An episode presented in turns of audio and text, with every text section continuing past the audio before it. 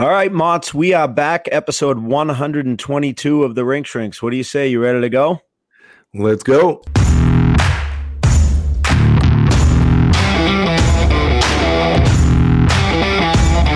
All right, Motts, what's happening? Anything?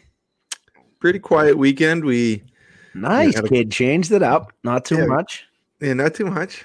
Um, but it was uh it was nice. I was able to catch up with one of my buddies, Matt Brown.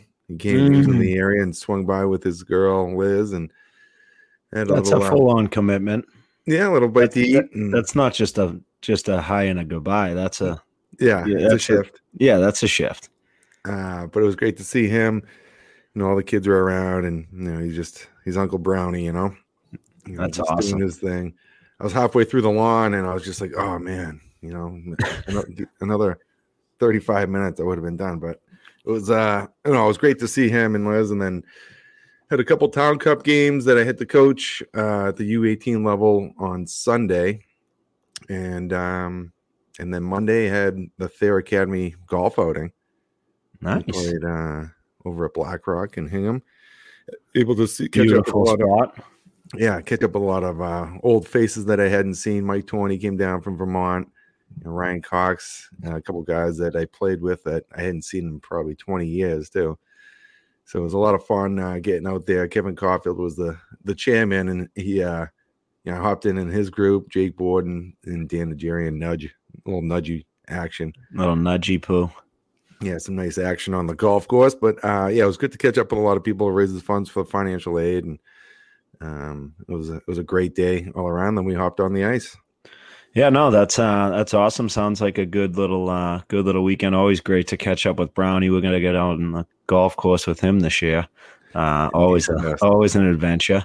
Uh and then um oh, the Thayer tournament must have been a blast. Obviously, catch up with former teammates and friends and guys you haven't seen. Obviously, Torns, uh, you know, they they got a lot going on with the junior catamounts program up in Vermont. So shout out to him and the rest of the crew up there that's uh, really getting that off the ground. That'll be um it'll be great to see what uh what goes on and then just continuing to grow the game in Vermont and uh and everything up there. So that's uh that's good. Same thing here, kind of a busy weekend. It was uh Friday, ton of windshield time. Traffic was horrific, dude. Like, and I'm talking outrageous.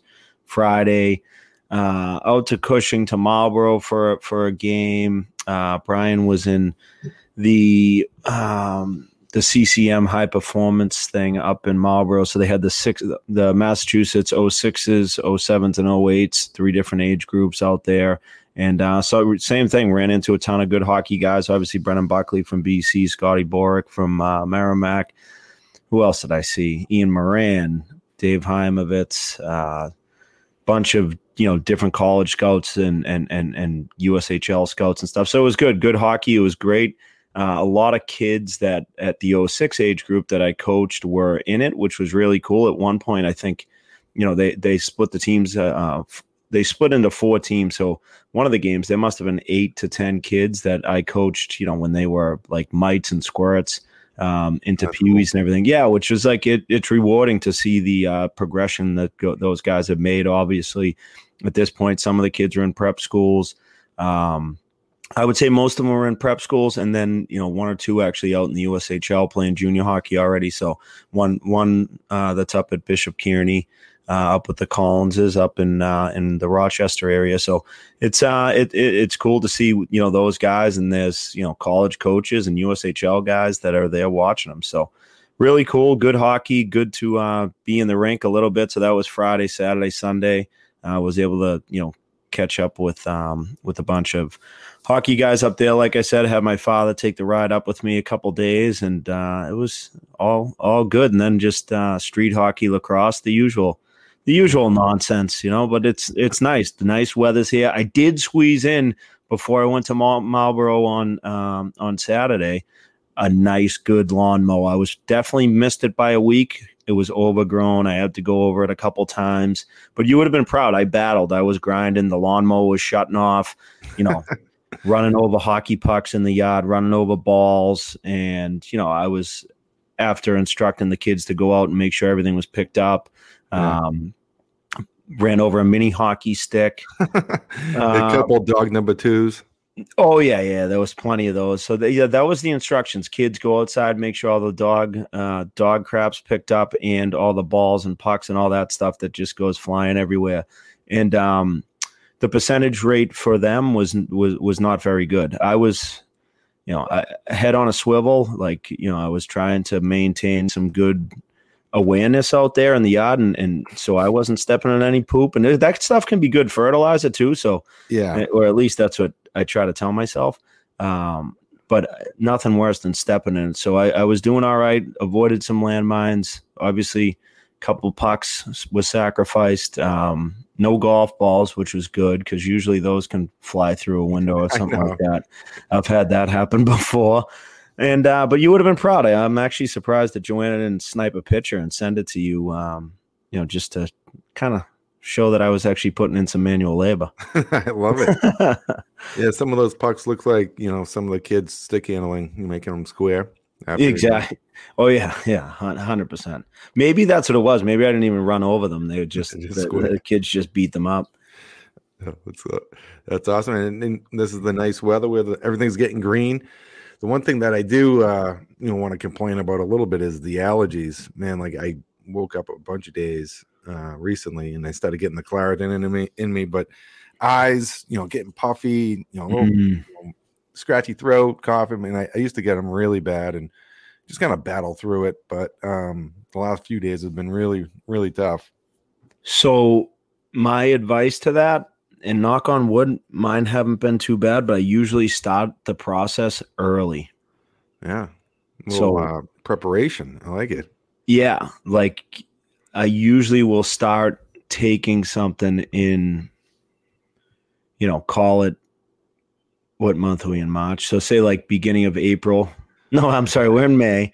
Uh, beginning of April, you know mid March, start getting that in you, and then it, it's going to help you out. This year I didn't do it, and I've been okay, yeah. but typically I have in the past, and that was probably just because there was no like leftovers from last year, and I didn't find them in my medicine cabinet, and right, you know, just didn't take them. But um, you see a truck like you know, you got a black truck, and it just looks green. You know, yeah, after, mm-hmm. you know, give it a little car tubby and then all of a sudden it's green, you know, the next couple days. But yeah. Speaking of car tubs, dude, not to cut you off. So I was so rattled. So on Sunday, I got out early. Colin was um, refing a couple roller hockey games, uh, which is a great little league. So he, he had the little guys like the eight and 10 year old age group. So he was doing that in South Boston over at Moakley Park.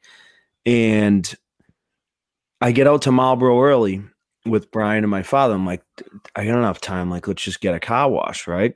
So the car was disgusting. Like I said, I was in Boston, Marlboro, Ashburnham. Like the road, uh, you know, it was just um, windshield just splatter everywhere. You know what I mean? I just killing bugs that looked like basically bats. And um, I got, to, I went into the uh, car wash, dude these bugs that I was hitting was so embedded in like my windshield that it still looks it, looks like I didn't even go through the car wash. Uh, I was so get, disappointed, but it was one of those cut out and scrape them, dude. I, it was one of those like self serve ones where you didn't have yeah. the guys doing the towels at the end. Like it was kind of my fault. Waste, waste the money, but I was in you know wherever like the Marlboro area, some some town. I, yeah, it's like there goes that 22 bucks just right out the window. But at least the, it did get the pollen off. Yeah, that's the one thing. I mean, during the winter, you get the salt and the sand off, and then get the pollen. Those car washes like these times of year. Oh yeah, payday. You got morons like me, just donation twenty bucks. Sit there, sit yeah, there in your car while your car's getting a half a wash. right? Uh, uh, on to the hockey stuff. Uh, I guess the NHL stuff. So we're down to four teams as we record this. Uh, the Panthers are playing the Hurricanes and then Dallas and Vegas. Um, the reason why I brought it up, like, talk about like look at these teams and the growth of the the, the hockey market. I mean, sorry, sorry to our friends up in Canada yet again. What's it been? Twenty five years or something. Yeah, been a while. Canadians. Yeah, poor Canadian teams. But I mean, this is great to see the growth of, you know, the the game of hockey in the U.S. You got these southern markets, obviously with the you know Florida, Carolina, Dallas, Vegas, and it's really you know I think in terms of growth of the game and non traditional markets, it's it's excellent. So, what are your thoughts on it? Yeah, I mean you've you've talked about it in in the past about some of these non traditional markets having strong youth programs mm-hmm. you know, and, and developing players because you know some of the players that have played in those markets stay and want to be involved in the youth and whether it be their kids or just being part of programs and whatnot. So you, are starting to see this you know evolution of of players. You know it, it started from a grassroots. You had the pockets here and there but the traditional markets would you know minnesota massachusetts you know wisconsin you know like the, the areas that are cold pretty much. Right. um you would have um a lot of players, and now it's it's balanced uh, throughout because of the expansion of the NHL, and they've done a good job at you know identifying markets and you know putting some resources behind it. So it, I think it's good for the game. Um, unfortunately, like some of the teams that had re- very good regular seasons didn't make it through to where they would like to be, but it's an uh, opportunity for these other clubs to you know continue that you know the growth of the fan base you know winning always breeds um, you know more participation at the youth level or success. You know you just it, it's just one of those kind of cycles and you know uh, you know like florida hasn't won they went to the cup finals in i think it was 96 yeah uh, back, yeah. and um rat you know, tricks, Dallas won. tricks were everywhere raining from the rafters. Yeah you know in, in vegas being relatively new franchise. It's it's great. So, and Carolina has, you know, had their success, but you know they're one of the markets that you know kind of gets lost in the shuffle, and they've been really really good. You know, yeah. um, you know, led by Coach Brind'Amour. What are your uh, th- predictions here? I actually like. uh I like. It's going to be very good um, series, but Florida in that series they are playing with a lot of confidence, believability. You know, they're they're healthy. They're getting some decent goaltending, um, and they just have, you know, a very confident style of play going. You know, they could get burnt, you know, with a little bit more structure, and you know, you know, uh, Toronto didn't have as much structure, but Carolina is going to be a tough task. But I do believe that they can, you know, um, push through, and it's going to be. I think it's going to go seven. But yeah, that's going to be an absolute war. Yeah, and then on the in the West, I would say Vegas is it's going to be another tight series because you know there's a lot of familiarity between the two teams. DeBoer being in Vegas, you know, prior. Yeah, crazy. You know, Stevens being in Dallas before that, you know, in Vegas now. Um, so, say personnel, they're going to know, you know, a lot of tendencies and kind of like what is expected of players or, or what is what to expect, I should say. And then, um, you know, I think that's going to go deep but I think Vegas is going to pull that one out as well. Yeah, no, they're going to be great series. I'm I'm so bad at picking these things, but I I, I like your picks. And if you said that um you know it was going to be Carolina and Dallas, I'd probably agree with you too. Because like you make a compelling argument for both. But it, it really is going to be great hockey, and it's kind of cool to see the uh, little family reunion with the uh, Staal brothers. Obviously, uh, Mark and Eric being down with the Panthers, and Jordan. Um, with the uh, Hurricanes. I mean, that's I, I, wonder how many times that's that's that that has happened. Um, you know, even just two, yeah. right? Even two brothers playing against each other, probably not much. Probably you know maybe back in the in the older days. I can't the recall. the Sutters, pro- probably. Oh yeah, yeah, for sure. But, but having that, like be a good trivia question for yeah. some of our listeners to chime in or an answer to a trivia question. There you go. There you go. But it is cool. Obviously, all three of those guys have been around the game for a long time. Obviously, Eric was a long time captain of Carolina. He was there when they won the cup. Um, I mean, God, how many years ago was that?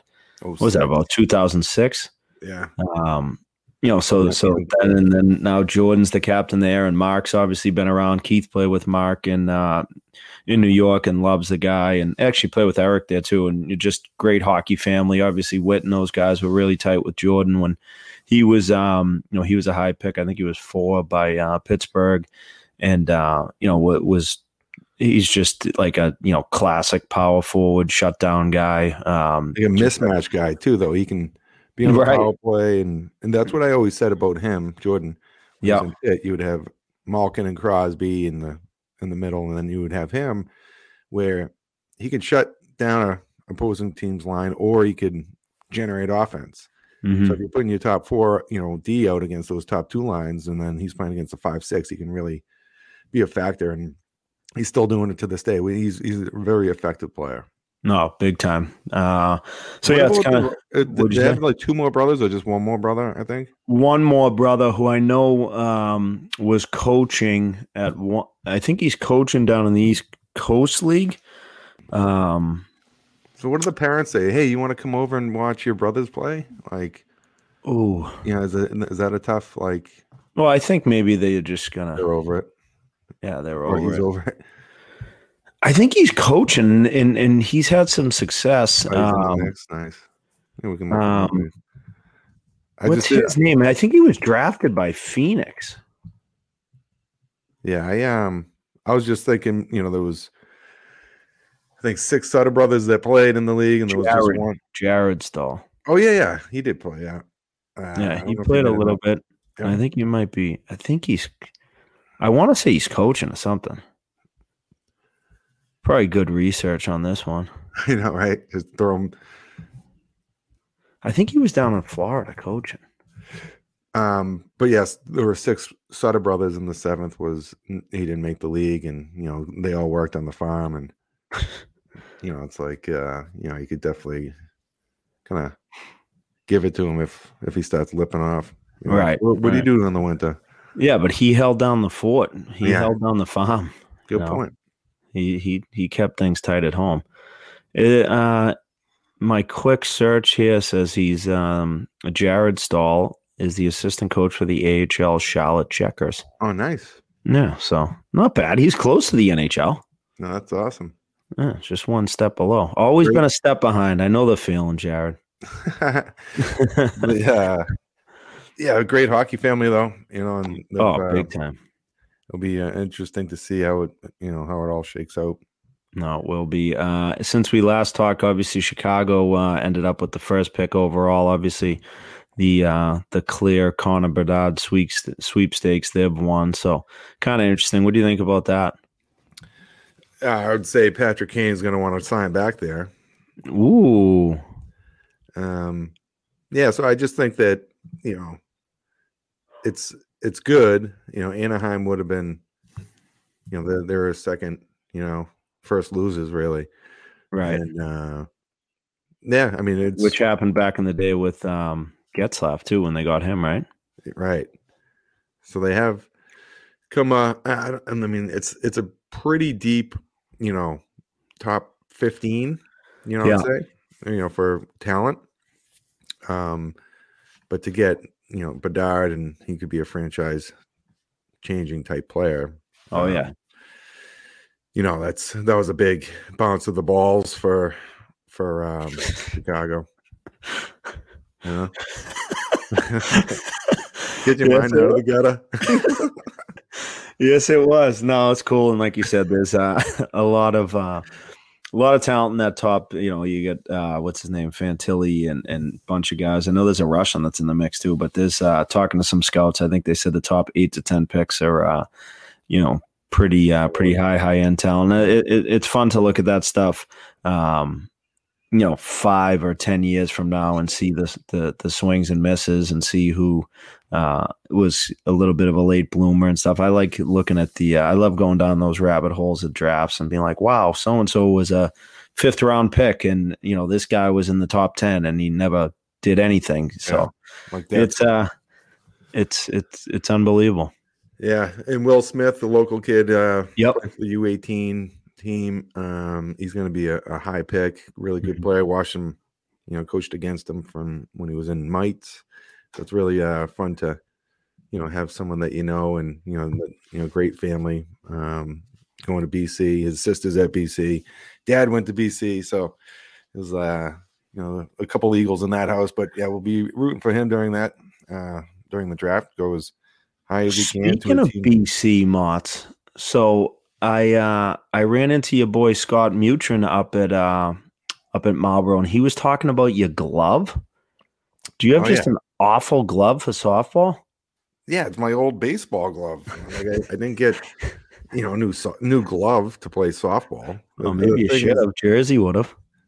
I restrung it with a. Maybe we'll lace. talk to the guys at Franklin and see if we can hook you up with a new mitt, please. Yeah, so it's restrung with a hockey lace, and he's like, "What oh, is this thing?" Jesus, has a great pocket, but like if it's coming in hot, it stings. You know? Yeah, yeah. You like and to feel that be, pain, though. Yeah, I don't want to be that guy wearing a batting glove underneath the glove. You know? Yeah, that's a soft look. But sometimes you, you you do see it in softball. I said I'm like I might have to make a cameo this year down in uh, at the softball league. Oh yeah. I'm like, if you need a, you know, a guy to hit maybe a blooper over the second baseman's uh, head, and you know, hang out and and dig it out. You, you, you're a guy who's sliding and stuff. Yeah, I'll leg it out, and then I'll be a good bench guy. I'll bring the seeds and whatever else needs to be brought to the bench. You know, perfect. Uh, yeah. But no, it was yeah, good actually catching up with. I had never met him, and we were talking. You know, we had some we had some laughs and everything. He's a great uh, guy. Yeah. yeah. both of his, you know, two of his boys are out there playing at the uh, 07 and 08 division. Yeah, he's a he was a great athlete, like number one recruit coming out of uh, Ohio, and uh, played quarterback at BC. And his his boys, uh, big, strong, power forwards, and they have a big, bright future ahead of them for sure. Yeah, they do. And he's an avid uh, Trains listener. He is. So shout out to him. Yeah. You know, football yeah. guy. Yeah, exactly. And uh, actually, no. And we were t- we were talking about the time when you uh, when they that they walked the guy in front of you uh, to, to to pitch to you. So yeah, it, yeah. it's always great to laugh when you're not there. You know what I mean? To get some chuckles. But you said you stepped up. You said you delivered. You got the runs in. Bases clearing. Hobie what? As they as they walk in the uh the guy in front of you. Yeah, no respect. a different sport, but yeah, exactly. exactly. uh, uh, pretty cool story I saw today about uh, Crosby down in the Bahamas. I think a you know family, a dad, uh, dad, you know, a family was on vacation. They were in the Bahamas. They, uh, you know, Pittsburgh fans.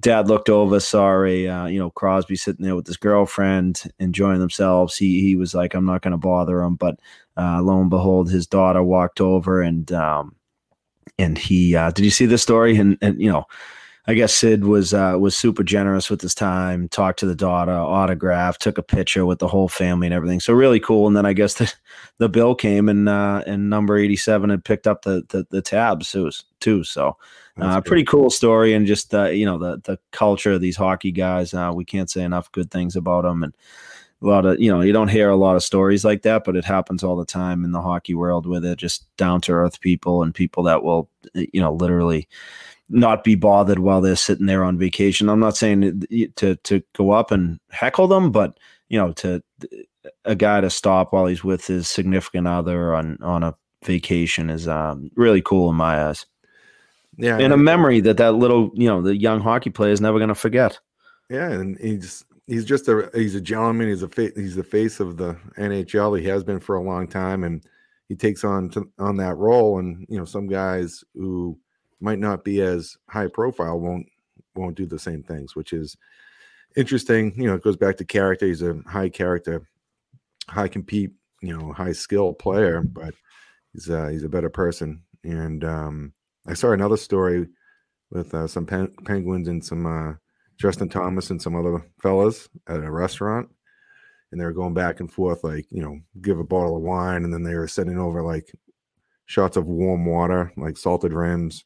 They were sending back like two percent milk, and then they ended up hooking up later and playing flip cup. No way. Yeah, like just like they they had like rented like houses near each other, and they're like across the the street from one another. Um, I guess Justin Thomas went on this podcast and told the story, and he's a big hockey fan and big Pittsburgh fan. So it was it was pretty cool to see. Yeah, that's awesome. Um, before we get to our interview, I, I had a uh, another note. So obviously, you and I could both afford to lose, you know, 15, 20 pounds. Um, but I saw a, a post about Sergei Bobrovsky in Game Five losing, you know, like 20 plus pounds. Did you ever play with anybody that was like that? I remember hearing stories about JS uh, Giguere, he used to he was a guy like that with that would just drop a ton of weight during a game. But did you ever play with anybody like that, or, or you know? No. I know I've been hitting you know Sean Skahan uh, train heroic app, but uh, I still haven't dropped the twenty. Never mind in one three hour game. Yeah, Um, no one really jumps out, and I could speak personally. Like I would just crush a ton of water throughout, like you know, when get into the rink and you know, or whatever. And I, I got on the scale one time, and it was it was like 12, 12 uh, pounds difference Mhm. where you just sweat it out. So a lot of players probably So you that- weighed yourself like before the game and after the game? yeah, yeah. Wow. just just to see because they just you know you don't want to get bloated, but you also want to be really hydrated and stay on it. You want to be hydrated before you go out there. Right. So I'd always like my indicator was if my uh, my pee was clear after warm ups, you know. So I it was just kind of like my timing of it, so I wasn't having to go to the bathroom and during the game.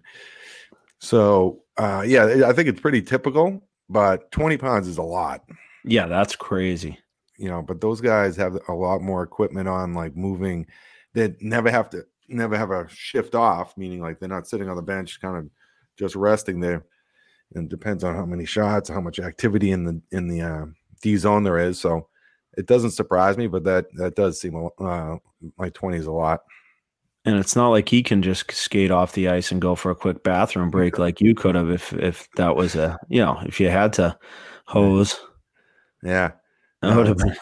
i think you, yeah. you just gotta let the valve go a little bit That's what you got the cup for, anyways, right? yeah Uh, oh, that's funny. I, I was wondering if you had played with anybody that was significant like that because that's wild. And he's like a skinny dude, anyways. Like I've Yeah. I've seen him in, in the rink and stuff. Um, he's not. it- It's not like I remember picturing J.S. Giguere was a bigger guy, goalie. Like you know, he just. I never met him, but he looked like he was you know a big, thick guy and maybe had a little little tomb ski on him. Um, but Jaguar's like you know he looks like the type of guy that's probably like five percent body fat or less. Like he looks like a skinny guy. So never mind. You know, after that, um, after dropping twenty, he probably looks like he's Ethiopian, Ethiopian or something. Yeah, yeah, just leaning out. I, I mean, that's something that maybe I should. Yeah, Throw the goalie pads on. Yeah, I was gonna say just walk around the house, go to work in my in some goalie gear, just work all day, just sitting at the the office Uh, mask on. Turn the turn the heat up and heat up on the truck and just be wearing goalie equipment. and get that sweatband, like you know, so it doesn't drip into my eyes Oh, that thing's nasty that goalies wear. while I'm typing on the computer. Yeah. Yeah, Well, dude, like, you just got to get on a workout program. I've been, you know, I'm getting my push ups in, getting my workouts in. I was getting the kettlebells going today. I'm like, Are you gonna be a CrossFit guy soon? no, no, no, no, no. Like I said, Sean, um, Sean hooked me up. Right, I'm. Uh, he's got sent me the app. I think it it's Train Heroic. He- dude, he can send it to you, Yeah, and like, just you just got to start. You got to start somewhere. Maybe it's with the goalie pads on. that's what I'm saying. I just drop a few with the goalie pads, and we'll start there. start there. Uh, all right.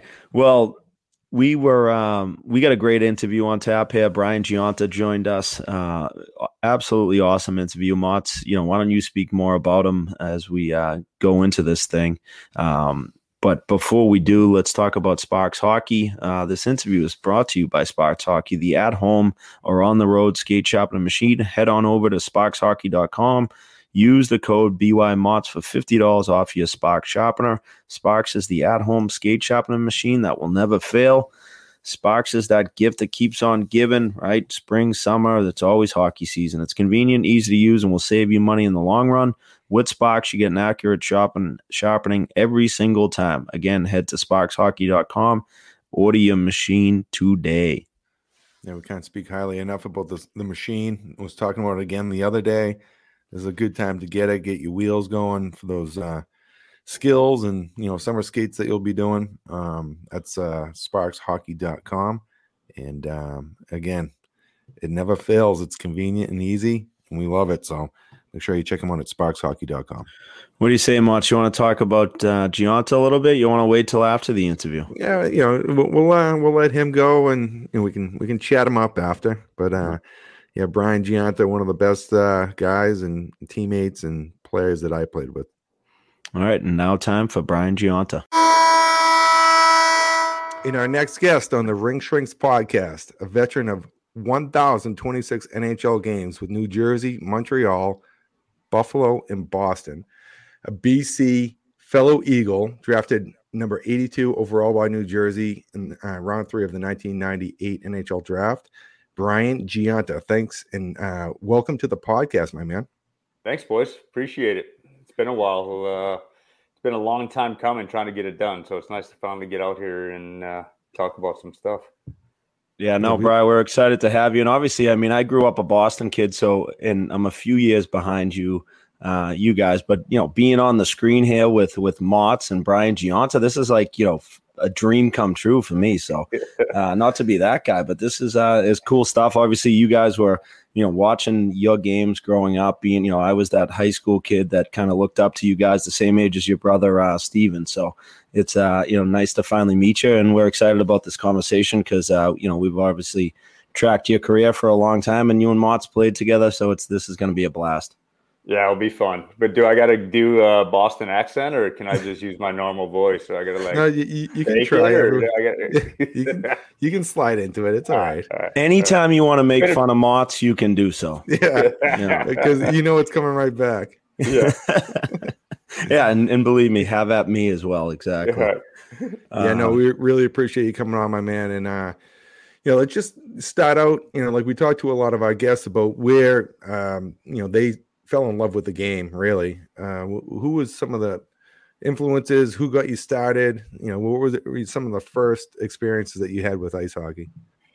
Well, I started way back. Obviously, being Western New York, the winters are long and hard, and so my mom actually is the one who can skate. My dad can't skate a lick. Like he can't put he he cannot be on the ice at all. Like if he comes on, it's straight boots.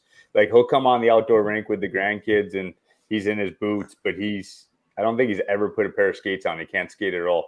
So my mom set us up with skating lessons, me and my brothers, and uh, we just fell in love from there. And just it, it continued on, and it was way different back in the day, right? So there's no social media. The games weren't even on TV, so you had to go to the rink. And we had the Amerks in town, the Rochester Amerks, and uh, that's kind of where we where we fell in love, right? Like uh, the Buffalo Sabres, uh, minor league team. We went to all the games, playing knee hockey in the hallways, things like that, and uh, hanging over the boards, trying to get a stick back in the day. Um, we did it all, and so that's where we fell in love with the game. And uh, all those old guys that uh, were there. I appreciate uh, what they did because you never forget when you're handed a puck or a stick at a game. And I think I carried that throughout my career, that feeling that you can give to a kid. So uh, I love that. Oh, that's unbelievable, especially those early years. And and you know, we were fortunate enough to grow up, like I said at the beginning, of you know, to have college hockey. But we all remember those memories, and you can make such an impact. And that's really cool that you kind of took that throughout your career and flipping kids pucks and and things like that. You talked about you know growing up and your mom being kind of the the, the driving force, and obviously your dad uh, was supporting. But what was the family dynamic like? Uh, I know obviously your, your, brother Steve and I played against him a lot growing up and then in college. But what was the uh, the ages and all that stuff of all the siblings? Yeah, so I have an older brother Joe who's uh, three years older than I am, and then my younger brother Steven, he's five, so five years younger than I am. So I was right in the middle. Super competitive, three boys, all played hockey, all played sports.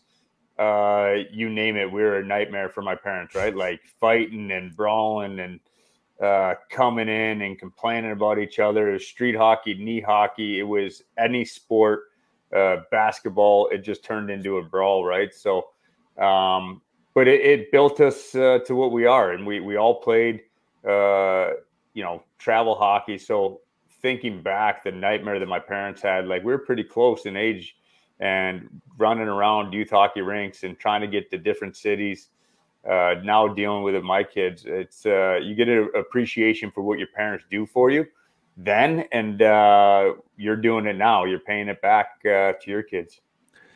you touched on that, you know, with, about your parents, but Sam and Penny are like two of a kind. Like they're, you know, unbelievable people. Number one, and you know, great parents. And talking about you know your upbringing and what they provided for you, but you know, being able to know them personally and you know, being from Rochester, dad had, you know, a hardware shop, but he never missed a game. Can you talk about like just the you know you touched on it, but like the commitment from mom and dad at an early age, and then all the way through, like even into pro, but like more at BC when where I was able to. Did you guys used to have like a van too or something? Yeah. yeah. oh, all right. Uh, it was such a creepy van. It like, was, it man. great. I, that just popped into my head when we were talking about the parents, and I remember being in St. Cloud for like select 16s or 17s, and they're like, "Oh yeah, yeah. that's you know that's Brian Gionta's dad's van." We're like, "Oh, that's that, there must be a lot of miles on that thing."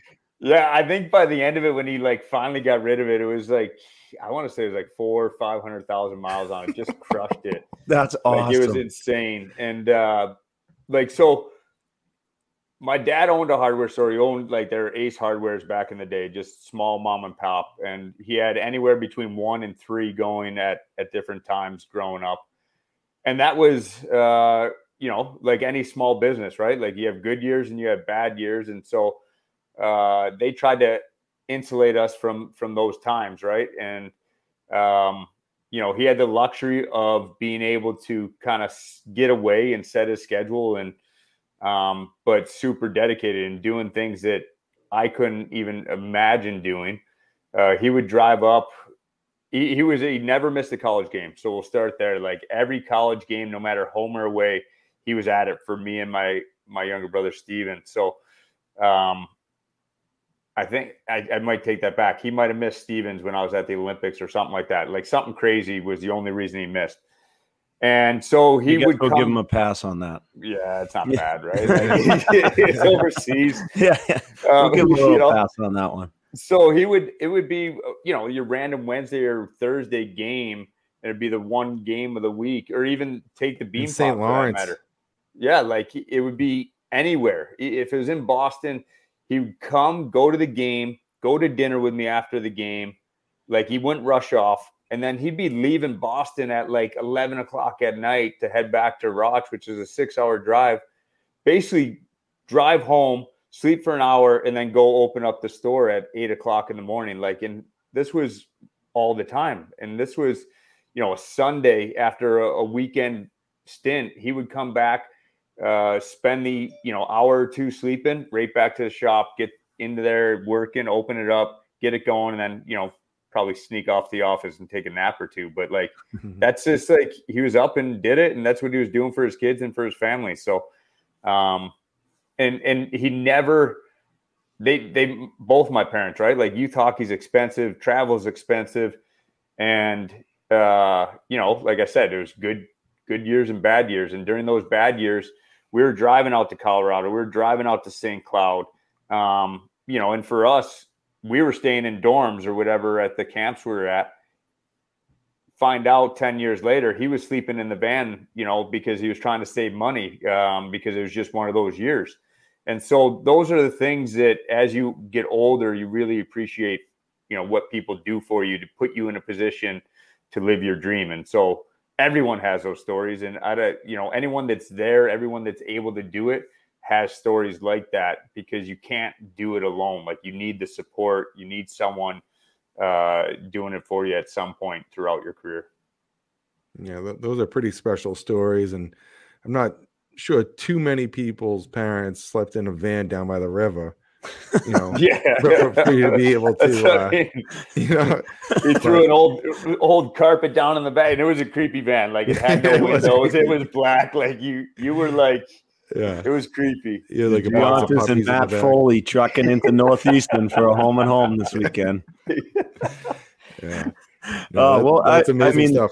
you talk about it and that just it, it- it sums you up and and you know i can speak about your brother as well right that like you guys were that work ethic was ingrained in you right and you saw that competitiveness no matter how skilled you were no matter no no matter how many goals you scored like you never lost that your entire career and but i want to you know bring it back right to like what was the youth hockey experience like for you guys uh, growing up in that rochester area was it a lot of travel or was it like that you know localized type stuff. I know you eventually went on and played in the Pee Wee Quebec tournament and all that stuff.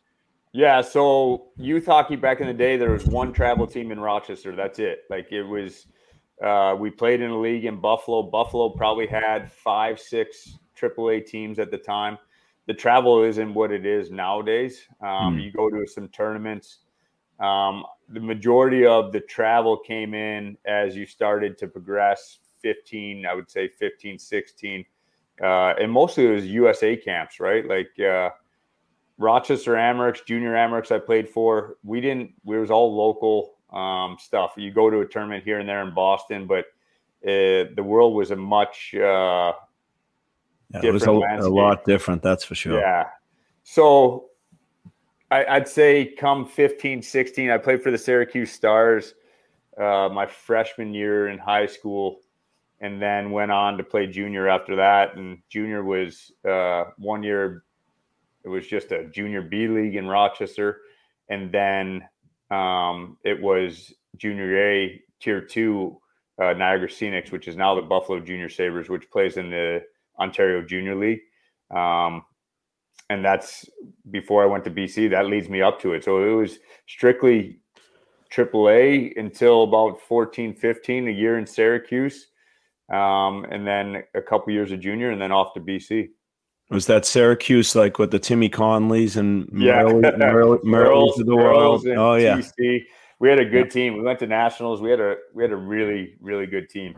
I mean, TC's what two two three years younger than we are, right? Like me and Merles, and that kid was nasty back then. So yeah, he was a great player in the NHL. I mean, what a set yeah. of mitts on that kid. Oh man, he he missed his error. Like if he was playing nowadays, Oh, whew, oh. the hands he has, like, whew, way so different good. for him.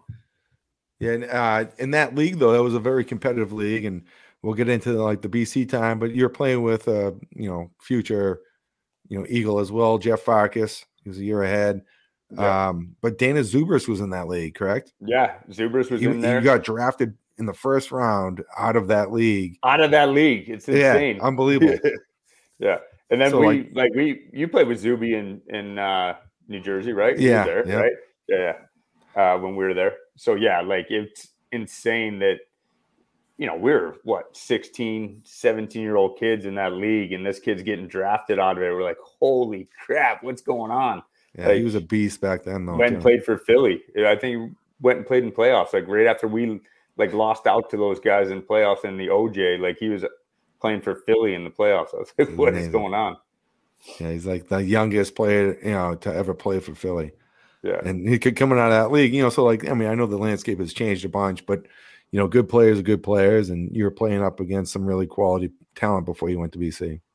Yeah, and I, you know, I had like you said, Fark uh, was huge for me, right? Um, local, somewhat local kid down the road, um, BC, kind of showing the ropes there, and um, you know, I'm sure that's it, it, helped, right? Having Farkas there and and Yorkie going to watch his games, uh, there's spillover, right? Like uh, mm-hmm.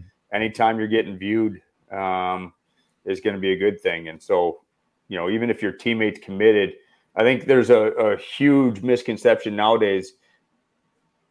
People are like get all bent out of shape, or they get real jealous of their their teammate committing, but what they don't understand is that's a really good thing for you yourself as well because that's going to get you more views in front of people because you know that coach the assistant coaches people are watching him play and now in turn they're going to watch you play so like it's an opportunity for you to be seen too no, oh, that's an that's an unbelievable message, and it's it's so true. You can you know, and you capitalize on those opportunities is uh, is is really really big, and it's a great message to send to all of our listeners. Um, what about the, you know, obviously, you know, you you're following your career, but you know, you're an enter the NHL and college, like you're an undersized guy. Like, did that play a factor? Like, how do you think that, you know, I guess uh, growing up, did it help you? Did it hurt you? Like, where did you where do you assess it? Because you know, all kids are different, right? Kids that grow at different ages. But what was your experience like being kind of an undersized guy uh, as you grew up? Yeah, I was I was always undersized. I was never that kid that developed early, like kind of sprouted up to five seven and never grew from there. I was mm-hmm. always undersized all growing up. Um, I listen. I think it helped me. I, I don't. It, it, it hurt at times, no doubt. Um, you you weren't given the uh, the first look, or you weren't uh, picked first, but eventually, you know, like I think the tenacity around it, the the chip on your shoulder, whatever, however you want to phrase it, I had to go out and prove myself every time I stepped on the ice. And so that allowed me to have a, a good career in the NHL is because every time I stepped on the ice, there was still something to prove. And, you know, it's people ask me all the time, like, when did you start to feel comfortable? And I don't know, it was five, six years into my NHL career before I was finally like, I made it. Like, it, before you could sit back and be like, hey, I'm in the show, like, I'm, I'm here playing. It was just like every day trying to prove that you could stay, that you could last. There's a much different league um, pre 2005 lockout, you know, mm-hmm. so it was a lot going on. Um, before my first four years in the league were were pretty tough. Uh, and it was just about staying in the league. Yeah. So um, Brian came on my radar. We are out in Colorado, so there was a U16 national team that was picked, and then there was two like U17 teams. Like I was on the scrub team, and you know the the good team went and played in a tournament, and uh, coming coming we, from a Hobey Baker winner, like, come on. a year later, he's on the World yeah, Junior team. Exactly, no big deal. Like, come but on. We uh we he was up, on the JV U seventeen team. I was right.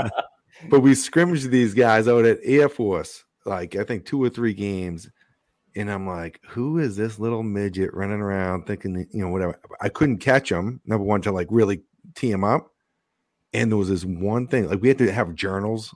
I wish I still had. I would write. I mean, I would read about it uh, right now. Like what I said, but what happened was, um, you know, I made a pass.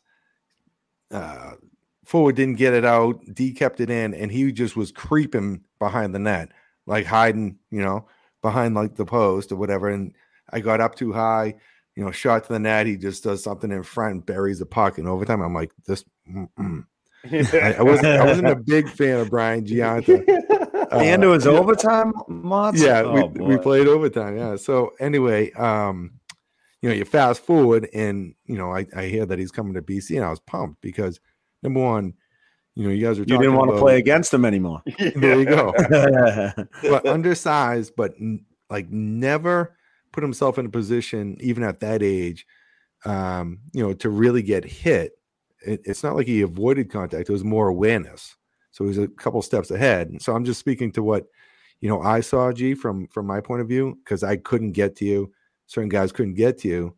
Um, and then that just allows you to play better uh, offensively, defensively, and then also protect yourself. And that's what we try to talk about on the podcast here is about awareness, awareness, awareness. And we had uh, Collin Graf um, on who was an undersized kid and freshman year, and then you know he's he's playing really well for Quinnipiac now. But it's like he was very aware, so he could protect himself. You know, you're a little bit more stocky, and you know you had some strength and some good balance. You could absorb a hit, but ultimately, like you were aware of what people wanted to do defensively against you. You know, steps ahead, and I, you know, you carry that all the way through your whole career.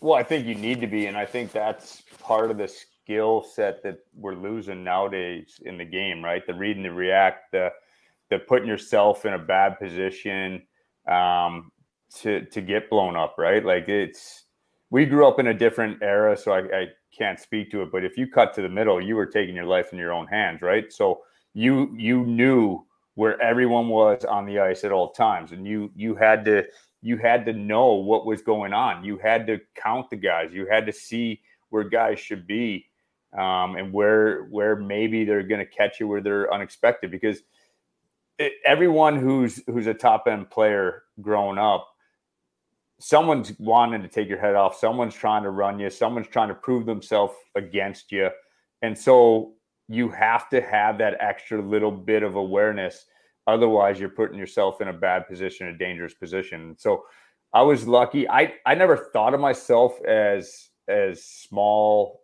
um, I just went out and played the game that I knew how to play.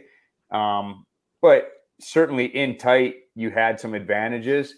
And so you had to play to that advantage, right? You didn't want to get at arm's length. You didn't want to be caught in open ice.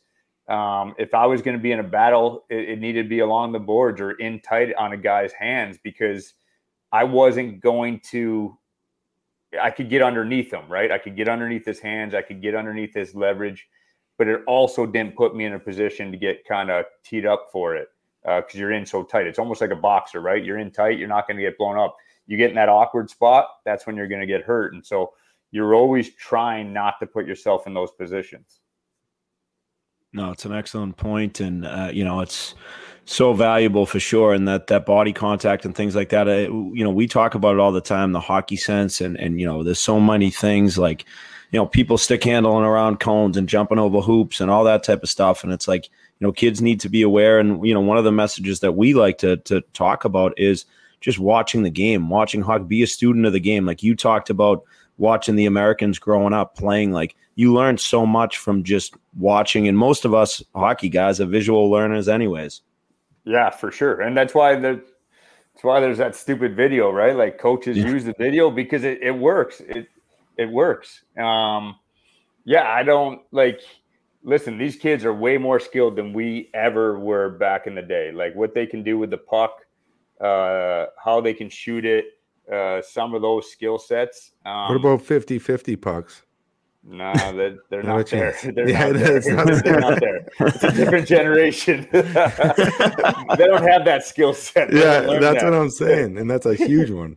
Oh, and and like you said, like read and react, or or or you know, just a simple, yeah, making a read on a play, like where where guys are, what you're doing you're one on four, and these guys are trying to stick handle through guys, and then they get blown up, and they're they're going to the ref like, what what happened? Well, hmm. you had your head down, you cut to the middle, you had no support, and you're going right into them. Like what?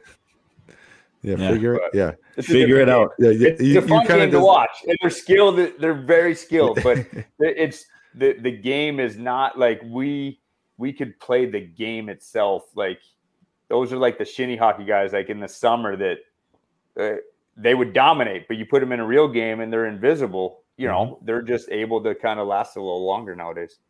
No, good right. point there. Yeah, no, it's the, great, the especially when you're watching the guys. NHL playoffs, yeah. right? Motts like you, you know, you watch the That's NHL the playoffs, and and you know that what it comes down to is that compete level and who's going to win those 50-50 pucks, not who's going to toe drag and put it through somebody's legs. We're, we're, we're seeing that firsthand right now. Uh, but to you know, stay on track, like what was that that the the college? Obviously, you talked about your junior career. What was it like for college? I know you know you talked about Farkas. Um, you know, I know Marty Reasoner was was you know kind of an upstate New York type of guy as well. So, what was that recruitment process like? Was it always BC, or walk us down that path? No, it was uh, it was kind of up in the air, and like on like Western New York at the time, it wasn't the hockey hotbed that you guys grew up in, right? Like the games everywhere. Um, we had to find college hockey, like we had to go and seek it, and so that's kind of when my eyes were opened up to it. Was during the recruiting process, and you know I had a ton of attention. Um, you know, I was fortunate enough to make all the USA teams growing up 15, 16, 17s and whatnot. Um, so it garnered a lot of attention. And so I had some good options, and I narrowed it down to five at the time because you could take five official visits. I ended up going on four of them. It was BC, BU, Vermont, um, Michigan State, and Denver.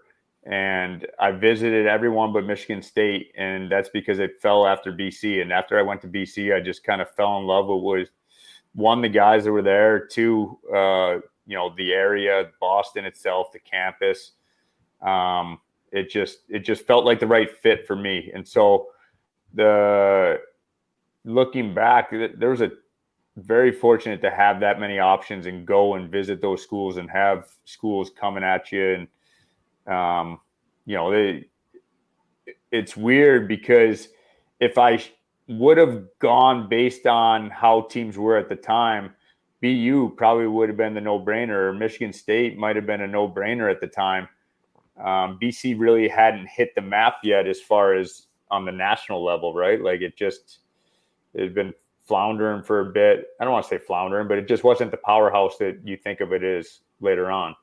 Um, and so it was just a feeling. It was just, hey, I like the guys that I was around on my visit.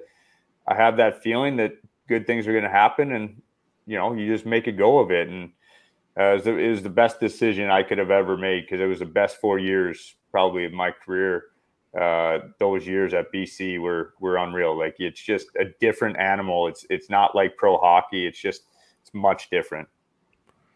Yeah, that's an interesting thing. Like at 17 year, years old, you don't really, you know, have the crystal ball, but you made a gut decision. You know, I kind of did the same thing. And the, the people that I didn't even play with kind of, you know, made me feel comfortable. You know, the, the program was still in flux a bit. Um, but I can speak to it, you know. So I was there a year before you, and you know, I don't know if they had enough in the budget, but it, I mean, they had to build a special stick rack for him because the stick was so short, like it fell, like it didn't, it didn't catch It up with the didn't big boy reach- No, they- all the all the pegs were up here, right? And so my stick couldn't reach the peg, so it just fall down. It just went. So Yeah. Like, who pegs- Whose kid keeps putting their sticks up here? Yeah. Jesus Christ. So you know th- that was one thing coming in uh, as a freshman had the uh you know the special stick rack we're like oh look at this guy has a special stick rack but uh you know phone books in the uh in the changing you know the in yeah, the changing you, stalls You and guys tried everything. I mean, Yeah, I know. It's just- it- it's a, it's, it's a too easy. short guy stuff. It's easy for you, you know. but seriously we uh yeah so we were under 500 my freshman year and surprise surprise we have you know a very good recruiting class you know g leading the way you got bobby allen mike lephart rob scuderi marty hughes mark mcclennan um sully you know Yeah. dan sullivan Yeah. and um Did Who's the other did one? You say Scuds? Did you say yeah Scuderi? scuds Yeah. no, there's one more in, There's in your eight of class us. Uh, me, Bobby, Was Clemenson in there? Clem. yeah clem Clemenson. yeah that was it I was I going to i say that's so- a pretty good recruiting class Yeah. Uh, and we went to the Yeah, I'd like national to see- championship the I next wanna- year I want to see the scholarships, what were handed out in that right there. Like that's in- incredible. yeah. I don't know how many like back in the day, right? Like Yeah, I think they. I, I guess up I a few. wasn't. I, I was naive to that, right? Like I was on a full, but I guess I didn't really kind of understand that maybe not everyone was, right? Like it was just a different. I don't know. Yeah, Yeah, no, it's There's a- definitely. There's a lot of good players. I mean, you had Buck and like you had a lot of guys that went on to play pro hockey. You know, obviously we talked about Reasoner and then Motts's class of Bellefeuille and Fark and himself. Like it's a lot of pro games in a few years there. Yeah, Yeah, so you know, like I said, under 500, you know, that year, and then you know, G and the crew come in. He's on first line with Reasoner, and they just you know hit it off and go to the national championship game. So we're talking about a very quick turnaround for you know a a program that has you know since then really kind of been at the top you know of college hockey, uh, and I think my reason was you know the main driver behind it, but then Brian Gionta coming Yeah. in that next year was or two years after was was very important for Jerry York and the uh, the staff. That was a, a big win in the recruiting battle. Yeah, Yeah, Reason, well, we- Reason, Amato, Gionta, you know, sprinkled in with everybody else. I'll I'll say. I was gonna say it starts a few years before, but it just hits as we come through, right? Like it's that now you got three classes that have kind of recruiting classes have taken off and been good hits for you, and it just it all came together. That was that year that we lost in Boston. My freshman year was probably the hardest because that was the year it just kind of felt meant to be, right? It's in Boston. We're up on Michigan in the finals. It was kind of that Cinderella story and to finish it off at the garden like it just Yeah. uh, Yeah, one of the toughest losses for me too. But yeah you know, as far as your career goes on, you know, you scored 30 plus goals uh, in three or four years. What happened there sophomore year? You only had 27. Wasn't getting the puck from the d man there you go. we're spending too much time in the d zone Yeah. get down the other end Jeez, Motts had a tough, yeah he had a tough year tough He year. he had Just his- wasn't yeah. wasn't dishing, looking you off. He was being selfish. yeah. Yeah. he was junior year right he's just trying to feel good about himself skating up the ice looking people off yeah, the, the the best part, like I think I told you this, uh, by, I would get you know whether it be a second assist or you know a primary assist from behind my old own goal line. The You know, old, like the old Nick power play breakout assist. was, you know, gee, the you Nick, get the Nick speed. Boynton to Joe Thornton, wind it Yeah. up. Yeah, Get- exactly. set Come go. take care of it. I'm like, get get some gas. I'll look the other way, and you know, everyone knew it was going to him, and he would just you know make something happen. So appreciate all those extra apples. You know? hey, it was always good when I got the puck from you. Always good. Exactly. Yeah, there was. And he was I mean, 7 was so- 11, always open. yeah, man. Beaver If you tailing weren't getting it everywhere. back, I was I was shooting it. I was Yeah, a you know. shooter. If you're getting a pass, it's off the goalie's pads. Like Yeah. I'm if I'm in that slot, there's not a chance I'm passing. I'm shooting that thing. oh, that's great. Uh, what you know, just to to talk about it, I know you, you know the draft is kind of sprinkled in there. What were that expectations like for you going through it? Yeah, there again, it was a much different time. Like I, I have uh, Steve Bartlett as an agent and awesome guy, and he said leading into the draft. So you're talking, it was uh, freshman year. Had a really good freshman year at BC. Uh, good team. I had good stats. Uh, Mm, Yeah, sixty-two points as a freshman's pretty pretty damn good. World Juniors. You know what I mean? Like, so you had a lot going, and that's why I say it's a different landscape because they said I could go anywhere between the third round and not being drafted at all. You know, and those guys are going, you know, top ten nowadays, right? Like, you have that kind of thing. You're putting yourself into that first round conversation, and so. I didn't have much expectation come draft time. It was it was kind of like the rest of my career, right? Like, hey, if it happens, it happens if not, I'm just going to have to go out there and kind of continue to work. It was by no means was anything kind of expected. So it, it was actually pretty fun though because the draft was in Buffalo that year, and uh, being from Rochester, that's the, really the only reason I was at the draft. And the draft happened on one day; it wasn't split up into two days, and so there was we were waiting there for a long time, and we I had a ton of family and friends there uh, as support because we were close, and we just kept waiting and waiting. When that third round hit, and uh, you know New Jersey kind of called my name, it was pretty special, and it was even more special because back then first rounders were the only guys that had their names on their jerseys, uh, and I got down to the table. Um, and New Jersey had my nameplate on the back of the jersey. It's uh, Wow. you know so you, you you knew that they really liked you and they really wanted you and you know it, it just uh, it meant a lot right like you're a, a mid-level draft pick but you know they had the the kind of love i guess I, I don't know what it is but to to kind of know that i was their type of guy and they wanted to have a nameplate ready if they had the chance so it was pretty cool That's really cool. Yeah, I was out at that draft. I, I drove out with Reasoner. Is uh, he took the he took the van. The- yeah exactly no, well, Re- Reasoner had a, gr- a green caravan, and he had this like little you know jerry rig thing where we could watch a movie on the way out too. like And, those uh, old like the big vans with like the little bucket seats in the back you could relax like those N- No, it was like just like straight, you know, like, like just a minivan, real like old minivan. school minivan. Yeah, yeah. So Mr. Reasoner was uh, kind enough to leave it for him one time, and you know, it, it was during the summer we drove out, and he was like talking to St. Louis about signing and whatnot, and we went out and um, had a time and enjoyed the. Uh, I was so pumped for you though, you know, and just sitting in the stands and, and hearing your Yeah. name called. It was so Yeah. fun because you did have a whole cheering section. So like you're Yeah, like yeah, a few family and friends. It was like a whole section at the, in Buffalo. Uh, it's an hour down the road, man. Like they were Yeah. there. I'm glad it worked out because it would have been bad if we didn't get drafted. All right, what are we doing tonight? yeah. Yeah, exactly. No, that's great. And uh, you know, I just to wrap up before we get into the pro stuff, can you talk about just getting rid of the dead weight and Motts and and you know finally um, winning that national championship at BC?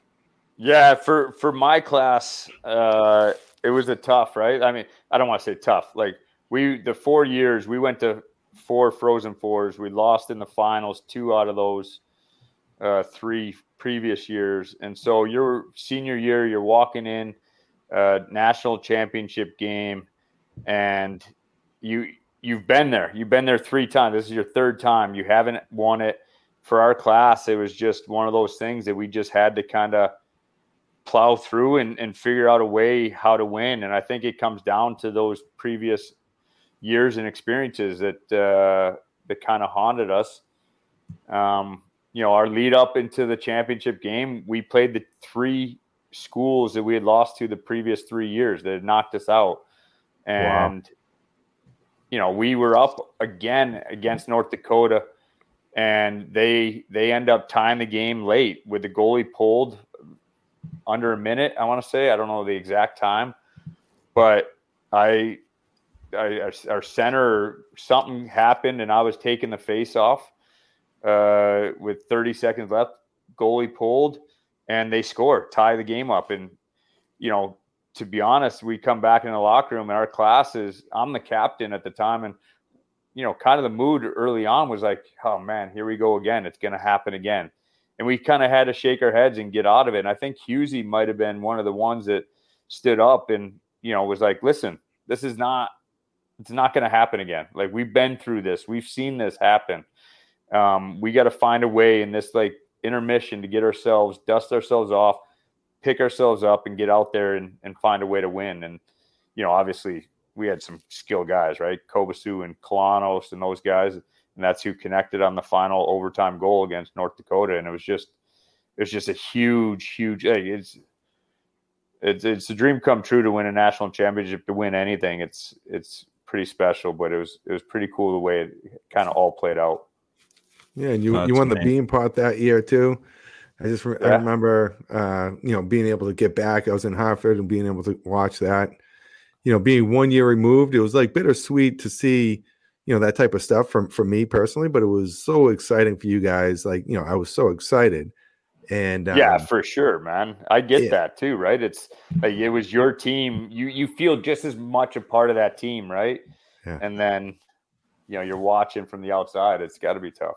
Yeah, but like BY said, the, the dead weight was just dragging down those championships. the, the, the, Hobey Baker winner from the year before was dragging us down. Yeah, yeah, yeah right. Well, the thing uh, was, and you know, you know, just for our listeners, like back then, it wasn't like uh as like say structured with like the final three, you know, hat tricks on. They had a top ten, and I had two of my teammates, Jeff Farkas and Brian Gionta, uh, in that top ten. So unbelievable number one to have you know that many players nominated um, for the award. And again i i'm just you know very fortunate to be able to push the puck to better players right? And i think I, they, they, split the vote on you guys and they were like all right well we will just give it to Motts instead of like splitting the vote between Gionta and Farkas. But you should have won three of them kid. No bud no. It all works out buddy. It all works out. Exactly just, exactly um, well, you know, talk about that transition now. You know, going into you're drafted by New Jersey, you play your four years. Um, you know, you, you go out of college hockey on top, a national champion, a Beanpot champion. What was that transition to pro hockey like? Um, starting your career in the the American League and and moving on. Yeah, so there again, I keep coming back to it, but it was different. Like I hadn't gone to an NHL camp. Now college guys can go to a camp. Um, they can go to a dev camp and get a feel for it. So coming out of school, it was my first training camp, and there were no rules. So I reported August first for like a six week pre training camp, kind of young guys being there, and we trained basically th- three times a day. Like you went in, you skated, you lifted, you left for um, lunch. You had like an hour or two lunch break, came back to the rink did another like accessory workout uh, or run, whatever it may be, and then we trained actually with uh, Bure, uh, Mr. Bure, um, Vladdy. Vladdy. Wow. He he trained us our small group, and so then we would do the second workout or whatever it was, run, and then he loved tennis so much, we would go. He would bring us to the tennis court, and we'd play tennis. And so this was six weeks of this, like nonstop, like basically seven days a week. And so that was a like a real eye opener to like, okay, this is like gotten real serious real quick. But I was coming into a, a very established team. At New Jersey Devils had won in in 2000. Uh, um, yeah, they won in 2000. They they uh, in 01 they lost in the finals. You know what I mean? And so I'm coming right. into a team that had won two cups in six years and been to the finals another year. so you had Hall of Famer after Hall of Famer in that room. Um, I had to find a way to to make myself fit in, and um, I did. I went to the minors until probably Christmas time. I got a call up because Pando, Jay Pandolfo was hurt, uh, so I, I got a three game stint there. Uh, got sent back down, and then got called up maybe two three weeks later, and that was it. That was uh, uh NHL bound from there. But you you had to find a way to adapt. I had been the lead power play guy, the the point guy at BC for four years, and I got to New Jersey, and those guys were there, and they're Hall of Fame guys. Right. You're not knocking them off their perch. So I had to I had to come up with a way to stay in the lineup, and it was on a checking line with Pandolfo and Madden, who were the same college players that had hmm. stat after stat in college, and we're you know a checking line, third line, fourth line checking line in the in the NHL now. But it taught me the game. It, it taught me a different side of the game, and I think towards the end of my NHL career, it came back to that where you know I went through the offensive years, and then you know it kind of came full circle and was expected to kind of be that checking guy again towards the end of my career. So I appreciate the lessons that I had to kind of learn to break into the league. Uh, in order to stay there, I had to adapt. That's great stuff. For just you know, we we talk about trying to, you know, play different positions, understand, file away information. You know what you can add value to a team if you aren't on a top line or if you are playing less minutes than you want to. Like you have to be a valuable you know asset to the team. The coach wants to have confidence in you, like whether it be wall play, just decision making. Even though you might have a little bit more to give, you want to be able to understand that, and that's just like the processing part. Going back to it, but I wanted to mention, you know, I the, you you talked about like a very veteran, Leighton uh, New Jersey Devils lineup. Was there one in particular player that kind of you know pulled you aside, kind of showed you the ropes a little bit on the ice, off the ice, around the rink? you know, you talked about like that structure of being a pro, and I, you know, I've been, I was there with you. You know, it, it's very, you know, structured, and either there's no gray areas. Yeah. Either you're yeah. in it or you're out of it. yeah, and you won't be there. But yeah. was there anyone in particular when you first, you know, showed up that kind of grabbed you and was like, "Hey, you know, gee, this is kind of what we uh, we want to do and how you should conduct yourself"? Yeah, I mean, it was it was more. I mean, no one kind of you were following uh, the way I am, right? I was I was kind of sitting back and watching and and kind of sitting in a corner and keeping to myself and trying to figure out what was going on for a little bit. And then uh and all great like Brodeur, Stevens, Niedermayer, like all these guys were great guys. Pandolfo and and Gomez and Mad were younger guys on that team. They'd been pro for a few years um, but they were definitely younger. But when we made the trade for Nieuwendyk and Langenbrunner was a huge thing for me because Nieuwendyk really kind of took me under his wing and kind of brought me out of my shell, my pro shell, and just kind of you know gave me the confidence to be me. And you in New Jersey is a different type of you, right? Like you, it's it's definitely structured and no facial hair, buttoned up tight all the time with your tie on. Um, but I, I think just that, like, you know, a guy, a Hall of Famer, that status, taking you under his wing, you know, he's bringing you to the card table. He's he's opening it up to different things uh, that you were kind of sitting back and reserved about when you first came in as a young guy. Uh, so that kind of, you know, helped get me connected a little more, I would say. Oh, that's great. That's a great answer. And and obviously learning from Hall of Famers is always a good thing. Um, you know, and then you know, talk about that that that Stanley Cup run. You know, what was that like? Um, that experience, obviously, I remember watching it and it, it just amazing and, and you playing such a big role in it as well. Yeah, it was uh it was fun. Like I mean it's a it's not easy and it happened early in my career where you really don't have a pre- appreciation for how hard it is to freaking win and mm. how hard it is to get through a playoff series how hard it is to like stay on top and so it was it we had it was Boston, I think, in the first round, and we knocked them off in in five games. Went into Tampa, and knocked them off um, in five, and then we went into Ottawa uh, against the President Trophy winners of the Sens. I mean, they had everyone back in the day. Like that was their those were their years that they were dominating Alfredsson right. and all those guys there, Heatley. Um, and we knocked them off in seven. Uh, we were we were battle is, is game seven on the road in Ottawa. And side story to that is uh, uh, good for some of the younger listeners not to worry about some of the small stuff. We come out, we're going to the game, game seven, conference finals in Ottawa, and we have no bus. Our bus had broken down. So we in the NHL, you take the nice coach buses to the game. So our bus had broke down, and around the corner comes a yellow school bus to pick us up to bring us to Game Seven of the conference final. So no way. Brodeur, Scott Stevens, like all these guys sitting in a school bus, you know, with the little green seats, you know, like going down to game seven against the Ottawa Senators. And we ended up winning. Like it was just one of those things that uh, I think New Jersey was great with that, that those little distractions, those little things that you can kind of be like, hey, it's kind of setting you up for an excuse for not to win, right? Like it's okay.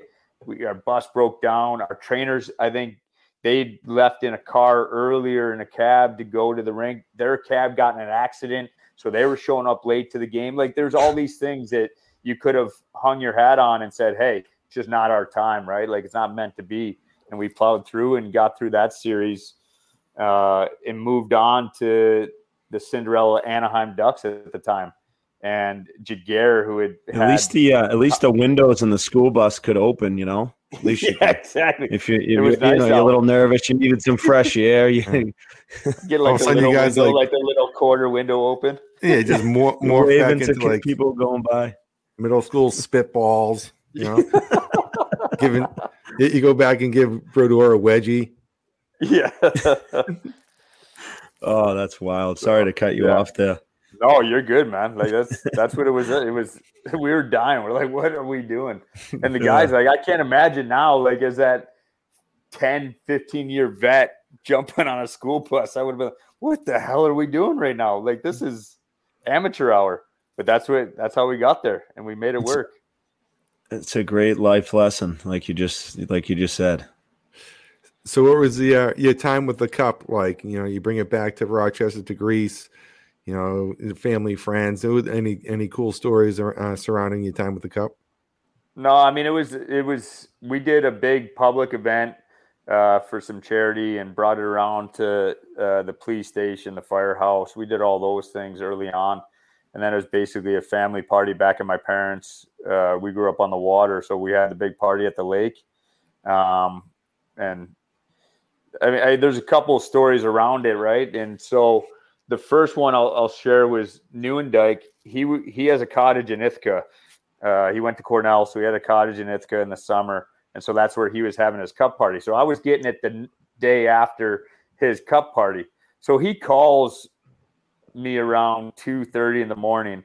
I'm supposed to get up and going by like nine.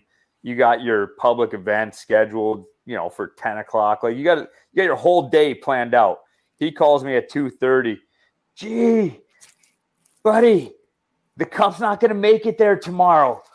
We got a little out of hand. It's broken. They got to go repair it, you know, so it's not getting to you. So hopefully you don't have too much planned, but we'll figure it out. You know, we'll figure it out. And so he's it's two thirty in the morning. He's celebrating the cup. He's he's tuned up pretty good. And I'm like, I'm like, all right, Mr. Joe, sure, Mr. Nieuwendyk, whatever. If it gets here, it gets here. Inside, I'm like, what are we gonna do? And then like, like two, three minutes later, he's like, ah, I'm just messing with you. I'll be there in a few hours, buddy. So, but you're the young kid, right? So you're like, all right, whatever, uh, whatever. All right, sorry. Hopefully, yeah. hopefully your party was good. Yeah. So. I just ruined the entire town's day. That to, right, yeah, yeah, exactly. yeah, yeah, everything planned. Oh, that's hilarious. Yeah, and then I would talk about like that curse, and I don't believe in it, but it is kind of funny. So at my cup party as young kids, would have been my brother and Ryan Callahan. Uh, he's a Rochester kid, and mm-hmm. they. So I would have been 23. They would have been 17 year old kids probably at the time, and you know, they're loving the cup party. They're handling the cup. They're drinking out of the cup. They're doing everything out of the cup. And sure enough, no those two guys, those two guys go to the finals, and both of them lose in the finals. Like, I don't know, man. I don't believe in the curse, but those two might have been cursed by it. They're at my my cup my cup party might have ruined the Rangers and the Devils' future cup wins. Oh, that's, that's hilarious. that is funny. Uh, you know, we obviously with so much to talk about, but you know, talk about the, the the transition. Obviously, you had a great career in New Jersey and a lot of scoring years and playing with guys. But we don't want to keep you all night, so we want to touch on as much as we can. But what was it like the transition going to Montreal? Obviously, you know, becoming a captain. Uh, you know, I think what the second American-born captain of the Montreal Canadiens, original six franchise. Like, what was that experience like? It was awesome. It was those five years in Montreal were some of the funnest times we had just because of the atmosphere around the team, right? The city, uh, what they pour into their their Habs and the the city, the media, everyone was great to me. Like they were super welcoming. Uh, they treated me like gold. So I I loved my time in Montreal. I know it, it's a super hard place to transition to. It's a super hard place to kind of play. I was lucky to to one have the support and two go there when I was a little older and when I was a little more mature. Mm. Um, I think that certainly helped being eight years into your career, seven, eight years into your career, going to a city like that with the pressure that is surrounds it. Um, you know, I, I, don't know that it would have been the same experience if I went there as a young kid. So, um, we were we were scared. We were we we did not want to leave New Jersey, my wife and I, and uh, we had our young kids at the time, two young kids at the time. Um, it was a tough transition at first because it's it's all French, and it was overwhelming for the kids at school when they go, go there. But to be honest, it was one of the best lessons that we've ever had in life. Um, it put us out of our comfort zone, and and we grew as people, and the kids grew, and uh, we're much better for our experience in having to go through that. I I wouldn't be the same person. My kids wouldn't be the same person if I spent their whole whole career in New Jersey. And so, I'm I'm very fortunate that we had our time in in Montreal. It was uh, it was life changing for sure. Did you have to learn how to speak French to like talk to the media and stuff like right away? Or what was that like? Yeah, like it was it was so we had a tutor, me and my wife hired a tutor to come to our house the years that we were there and wow. I told the media early on, like I said, I, will kind of shoot the shit with him behind the scenes and, and talk French to him. But anything on camera, anything that's like on record or whatever you want to call it, was always going to be in English because I didn't want to be misquoted, especially in a city like Montreal. Um, and so they were super appreciative that I, I was trying to learn their culture and trying to speak it to them and and for them um, but I, I, think they also gave me the respect that they understood where I was coming from, that I didn't want to do it on camera.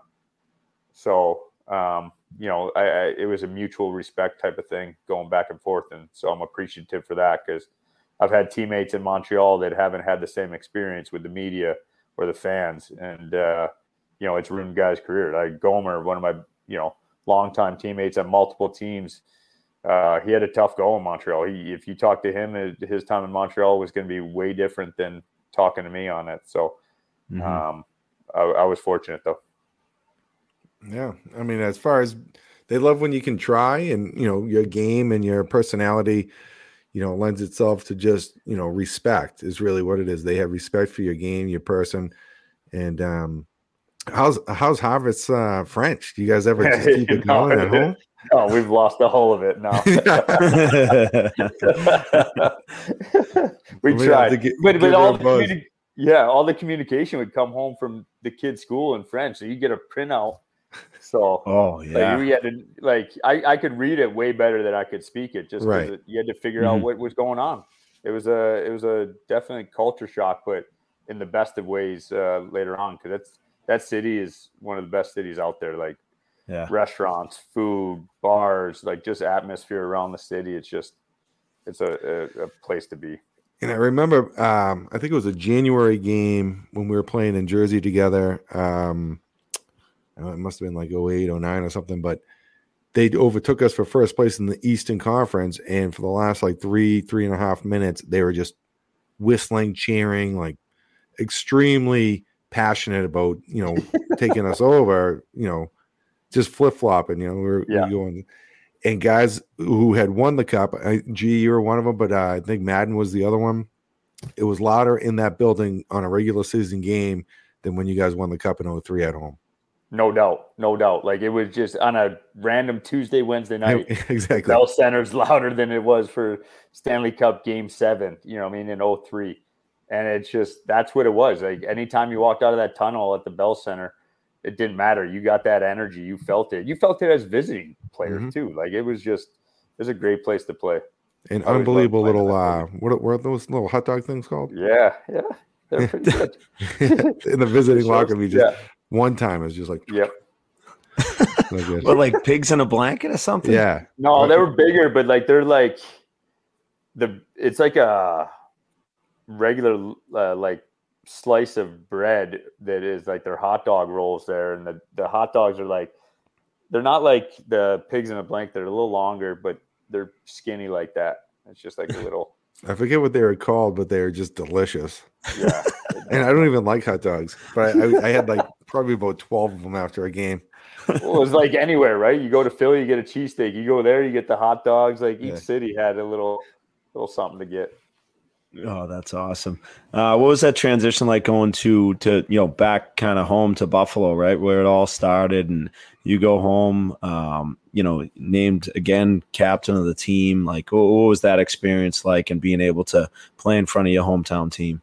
Super uh, enthusiastic to start. Like it was, I was a veteran guy and thought I was coming to Buffalo to kind of make a change and, and help turn a franchise around and. Um, had signed a three year deal, and it just it never it, it just wasn't the right timing. Uh, loved playing in Buffalo. I still live in Buffalo. Uh, love the Sabres, but the the organization was in such turmoil at the time that we just never got our footing. And so the hockey side of it was super hard um, because you're coming from winners, right? You're coming from New Jersey where you'd won. In Montreal, we had made it to two uh, conference finals.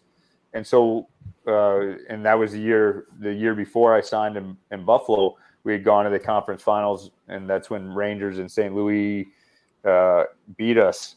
And so you you've been around good organizations and, and teams that had chances to win, and we just weren't there yet. So it was it was super frustrating trying to break through kind of that culture.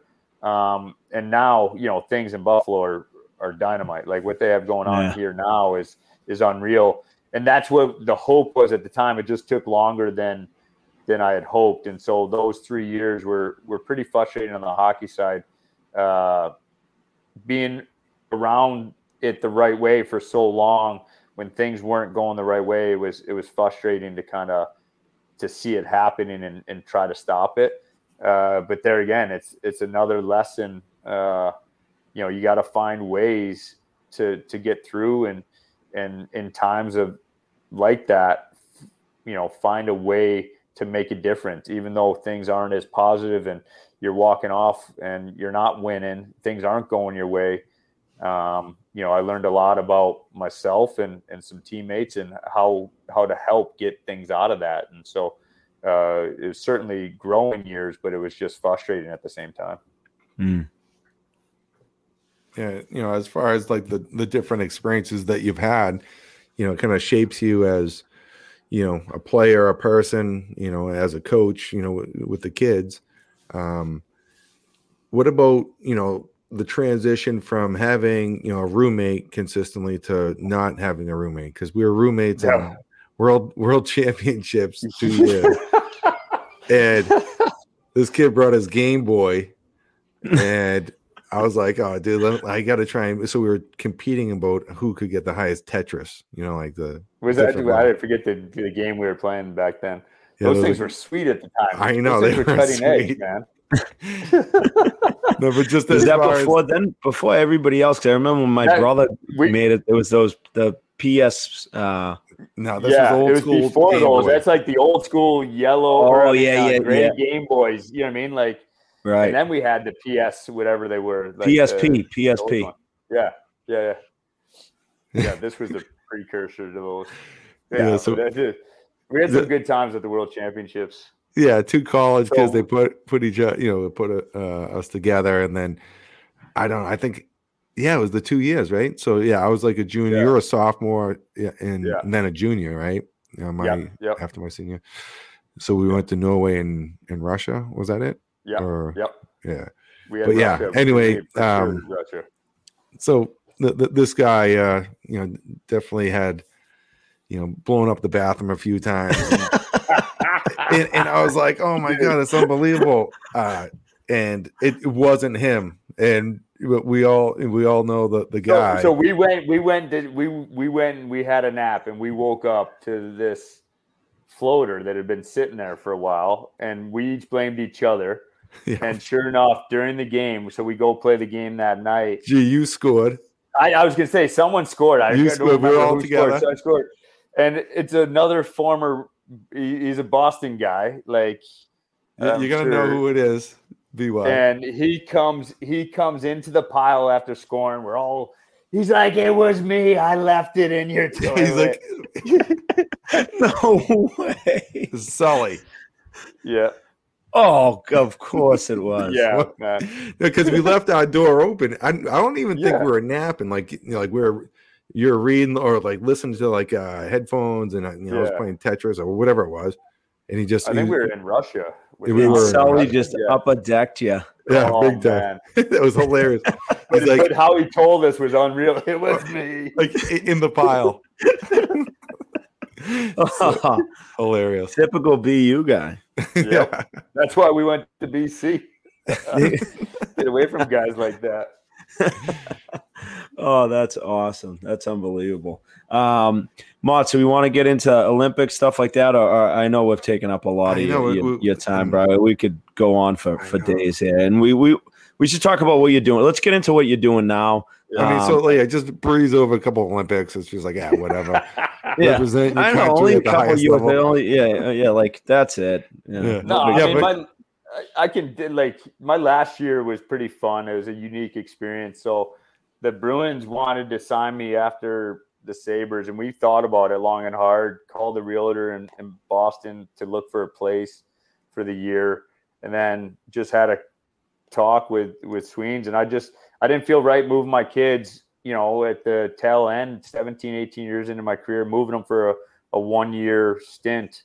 Um, and so we ended up having the opportunity to play for the Olympics that year and worked out a deal with with the Bruins uh, that I would sign right after the Olympics and kind of have my last hurrah with a with a good team and and try to go out on top uh, with on a winner. So that was my final year pro uh, Olympics in South Korea, and then you know basically flying home as quick as possible to get to Boston to join the Bruins at the deadline, uh, going down that the a cup run, and it just didn't work out. But man, did I love that little time I had with the Bruins and the organization there, like nothing but first class. And I I don't know if I'm invited to alumni stuff or not, but it was it was still worth it. I, I know a couple guys. You know, I don't know. I, I don't know if you can keep up. All right, all right. I'll I'll try to get myself back in shape. yeah. No, uh, like Bob Sweeney was always like, Mott, you're playing too hard. You're playing too fast. You got to know this alumni thing. So he really coached me up to like slow my game down when I was, and now I can't even get back up to speed. So that's great. No, but absolutely. They would love to add you to the list and, um, you know, for the big games, like, you know, come in and we'll have a chance to pass the puck around one last time. or- Yeah, like, I still Again, got my Bruins gear, but I can wear it. Like it's all right. I don't have to wear the other team. So. I know I played for the all Habs for a long time, but like, I still think that there's some people that like me in Boston. Oh, absolutely. The impact you had here in your college career and the end of your career, kind of back where it all started. And you get Mott stopping behind the net over at Warrior in a nice alumni game and collecting second assists again. second says, hey, they all add up, you know. They all Yep. add up. Cou- couple, Absolutely. couple apples, no big deal. Exactly. Uh, so talk about you know just to wrap up here, uh, and obviously I'd love to sit here and chat with you for, yeah. for four hours, but um, you know what's the wh- what are you up to now? The kids, they playing, you coaching. What are your thoughts on the youth hockey world? Uh, get let's get Ooh, into a, it. That's a whole nother. I mean that, that that could be a whole nother episode. exactly. No, it's I've been coaching since I've been retired. My oldest son, he's an 05, so Adam and Rye are uh, yep. They used to be buddies. Um, haven't seen each other in years. I mean, yeah, because they were when's that? They were just together a couple years ago at one of the BC stuff. But right. Um, he, I've been coaching his team, the 05 Junior Sabres, for the last few years, and next year he's going on to play in the North American uh, League. So it's fun to watch his journey kind of go through that.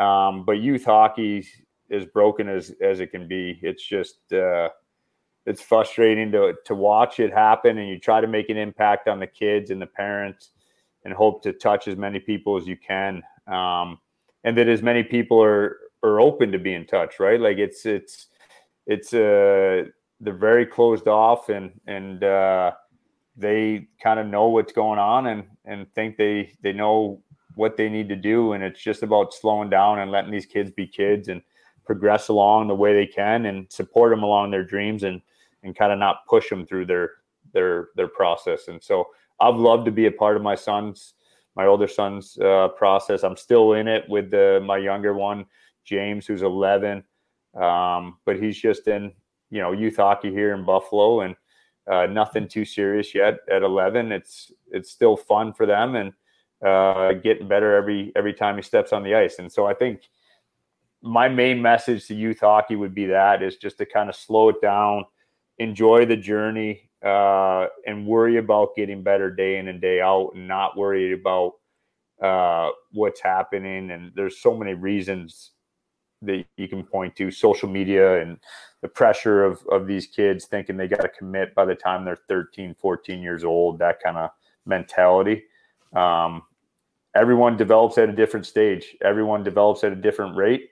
And it's okay to go in and to college older and it's okay to be a division three player it's okay to be a club player just love the game and i think we've lost some of that like everyone wants to everyone everyone dreams to be pro everyone dreams to be college which they should but everyone thinks that they need to otherwise they're a disappointment or like their their game is what they're getting out of the game is not great right so I think for me, bring the game as far as you can, love it.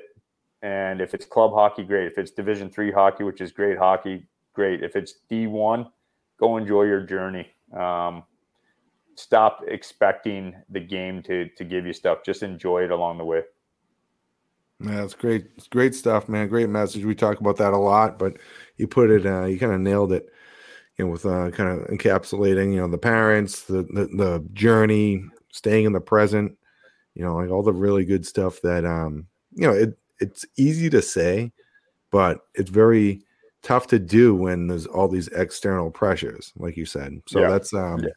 That's and, really and great. I, it's know. great. My perspective has been great too because I've coached, I'm coaching, but I also have a son that that's going through those same things, right? Mm-hmm. And so he's not seeing his name listed on social media. He's not seeing his name drafted in the USHL you know, and he's looking at his buddy next to him that he's just as good, if not better than. And so it's just, you know, it's, it's, they have to deal with a lot, right? These mm-hmm. kids. Mm-hmm. And so it's up to us to kind of make sure that they're just worried about getting better every day, worried about loving the game, worried about the teammates, the drive with your parent, you know what I mean? The, the hotel stay with your teammates. Like, that's the stuff you remember. You know, you don't remember, hey, you know, like it's for me, and it's easy for us to say because we've been through it, but I, I, think that's one of the messages I would continue to try to hammer to parents and kids is just love being with your kids and, and watching them do what they love to do and stop screaming at them from behind the glass and coaching. There you go. and what, what's the princess up to? What's Leah up to? She's the so she's soccer. She's uh all soccer. She's uh she just turned 15, so she's finishing up her freshman year of high school. uh, good little soccer player, but she's on the tail end of. Uh, she tore her ACL 11 months ago, so she had her surgery 11 months ago, and so it's been a it's been a battle for her this past year, and um, super hard to watch as a parent her go through the the mental grind of that, and um, but you know proud that you know she's killing it every day, and there's good days and there's there's some really bad days, but it's okay to have those. It's okay to be vulnerable. It's okay to you know, not everyone is perfect. Not every day is perfect. It's okay to kind of to have those days. And so, um, you know, for her and for things like that, again, hockey players, right? Like it's okay to it's okay to not be at your best. It's okay to be vulnerable at times. It's okay to, you know, uh, question things and and be nervous about things. And it's okay to just have some badass days. It's okay. Uh, but you know, she's killing it. She's it's a hard injury to come back from, but she's killing it. That's great. You get three good athletes uh, as long as they're taken after mom. That's what we, we're Yeah, exactly. So that's good. Yeah, make sure you tell Harvest and the kids I and Watts to stay hello.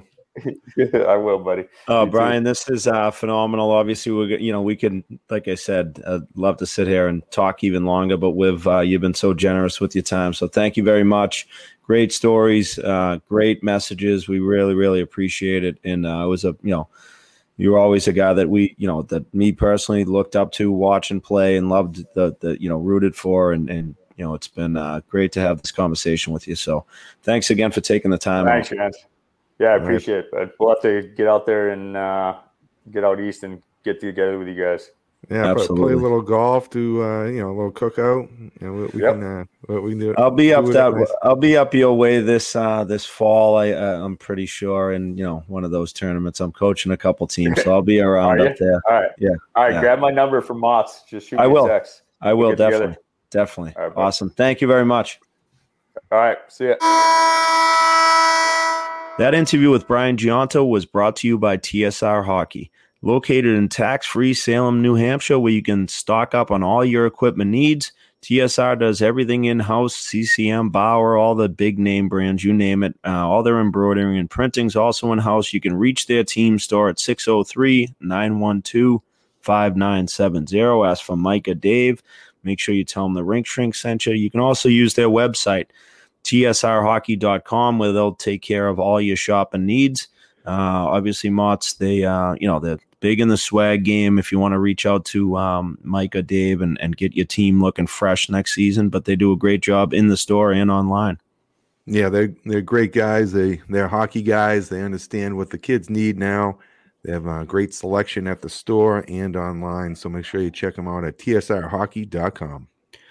Uh, I was really impressed with uh, you know your your your former teammate, college teammate, and professional teammate Brian Gionta. I I never got the chance to meet him, uh, even though he you know he was in the Boston area quite a bit. But really impressed. Awesome story. Um, obviously, complete phenom of a player. I was a little like you know I, he was a guy that I really you know yourself and him and those teams like college hockey. That's what you were that that next age group up uh, up from us, and it was uh, he was like a you know an unbelievable college player, and then an unbelievable forty goal scorer in the NHL, Stanley Cup winner. It was like really cool to chat with him.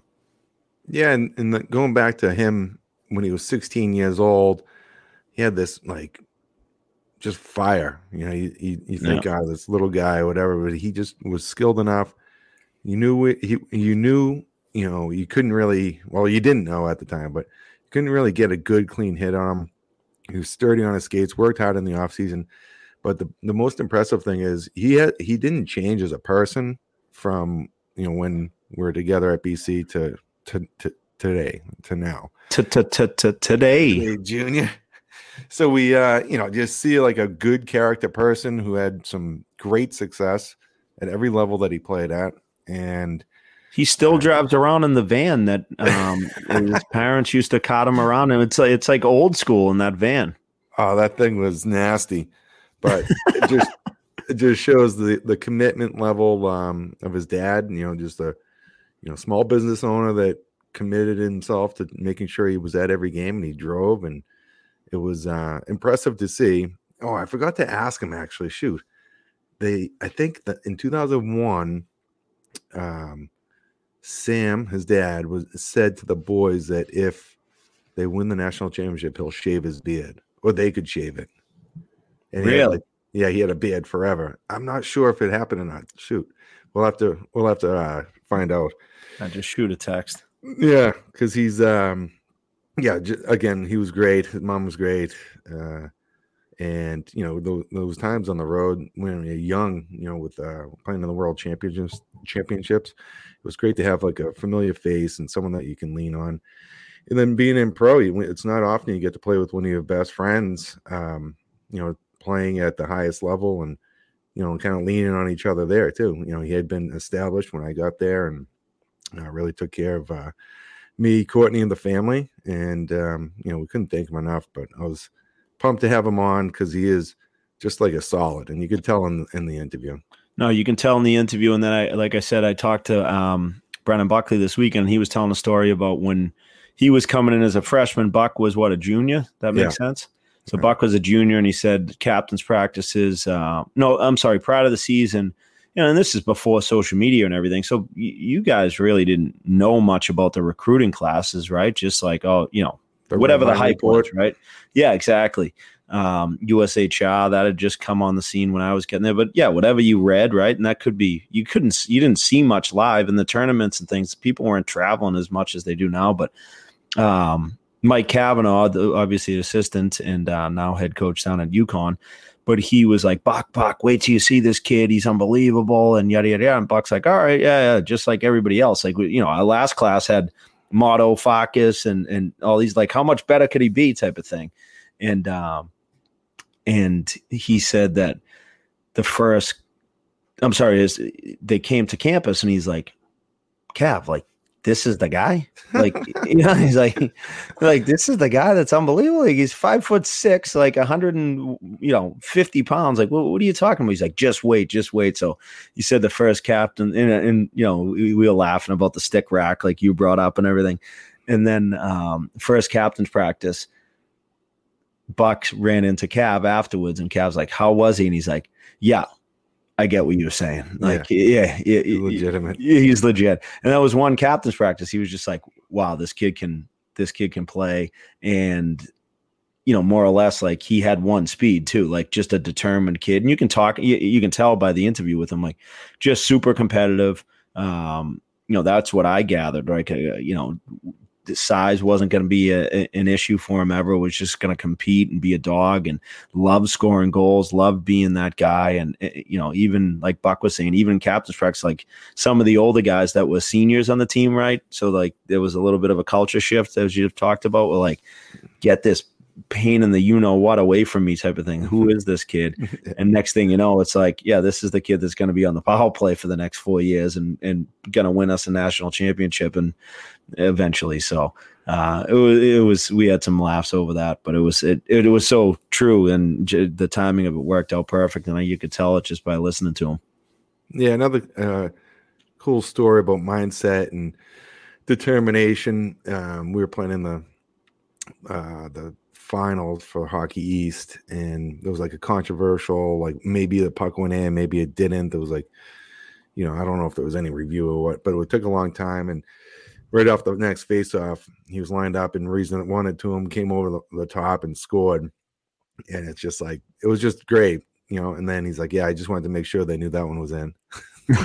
That's unreal. you know, as a freshman, it was just he he was just an electric player, and um, you know, couple one D in particular, this kid Robert Eck, he was a really big kid. Yeah, So yeah. He was Where do talking, play? Providence. he was at uh, Maine as well. Um, Oh, man. But there was some highlight reel goals that Brian uh, Gionta scored, and he victimized this guy probably you know like five times, like bad, and you know like one handed goals, spinoramas, you name it, and you know a hockey East like banquet and stuff like they're showing.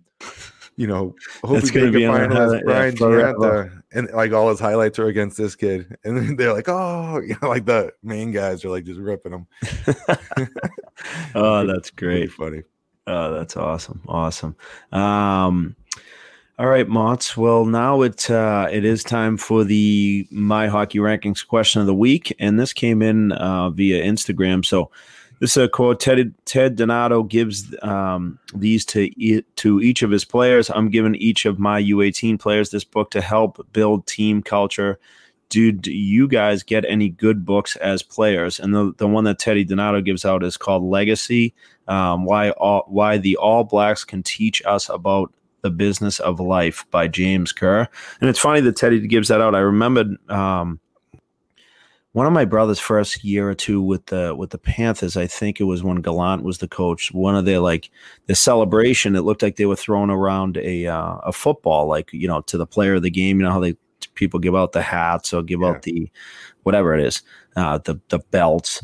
They were throwing they they were throwing around every video. They're basically throwing the football, and I'm like, what is that? So I asked him. He's like, oh no, you know the the the coach. I believe um, I believe it was Gallant at the time makes it made us all read this book, and then we got a it's a rugby ball, it wasn't a football, uh, and that's what they give out to their player the game stuff. So, but but Keith raved about the book, uh, probably one of the only ones he ever read, but he uh, he did say it was fantastic. I know my father ended up reading it, and uh, you know, no surprise that that Teddy uh, Donato obviously. Maybe he was the first one to do it, or maybe he stole it from another coach. Which, yeah, hey, that's what a lot of us good coaches do: is steal from other coaches. Any yeah, book, but any books for you? Um, yeah, the uh, Vin Magno, who was a big influence in my hockey career in seventh and eighth grade, eighth grade, gave everyone a hardcover book called The Edge, and it had a bunch of stuff in there about, you know, character, discipline, um, compete. You know, went down the list, but it had uh, stories behind it too of like it could be Larry Bird, it could be Magic Johnson, it could be, you know, uh, John Madden, a football coach, or it went through like a bunch of different scenarios and and like how it related. But it was like you know a nice glossy, you know, a lot of pictures, so it was great. Yeah, that's always but, nice. But the you know the concept and the principle behind it is how you can apply all that stuff to to your person and to whatever game you're playing. Mm-hmm. And um, I really you know, resurfaced, and um, because I ended up bringing it in, I gave it to Coach Cavanaugh at uh, BC, and there's always like we did like a quarter of the day. Mm-hmm. He took it out of that book, so it's uh it's called The Edge. Um, I should go see who uh who wrote it, um, but I'll uh yeah, it's it's one of the best. My he gave one to my sister too. Yeah, oh wow, she was around and you know, doing some of that workout stuff, you know, the step aerobics. Yeah, the old Nat fee days. yeah. But yeah, speaking of, uh, speaking of Tony. Yeah. Yeah. He uh he took it upon himself to give each and every one of us that book, and I still have it to this day. No, that's good. I, I couldn't really think of any when I was younger, and I'm sure I'm missing something, but I, I know that um, when I was playing in college and then in pros. I remember Dan Whitney gave me uh, this book called Hockey Tough, and it was more or less like you know going through the mental side of the game and giving players and coaches like you know food for thought and and and talking about um, you know different skills and and you know how to apply different things like mentally and physically and and everything basically to your game. And I remember just um, that would be it would almost be like my pregame nap ritual. I'd like read like a, you know a chapter. Of, mm-hmm. You know, for me it was probably like a page because that's like how long it takes me. Yeah, it, I played 162 games that year and didn't get to the end of the book, but um, no, I would read. I would read you know a few pages of it or a chapter or whatever, and like kind of read it and just it helped like you know get my mind right or whatever and just think about the game and think about you know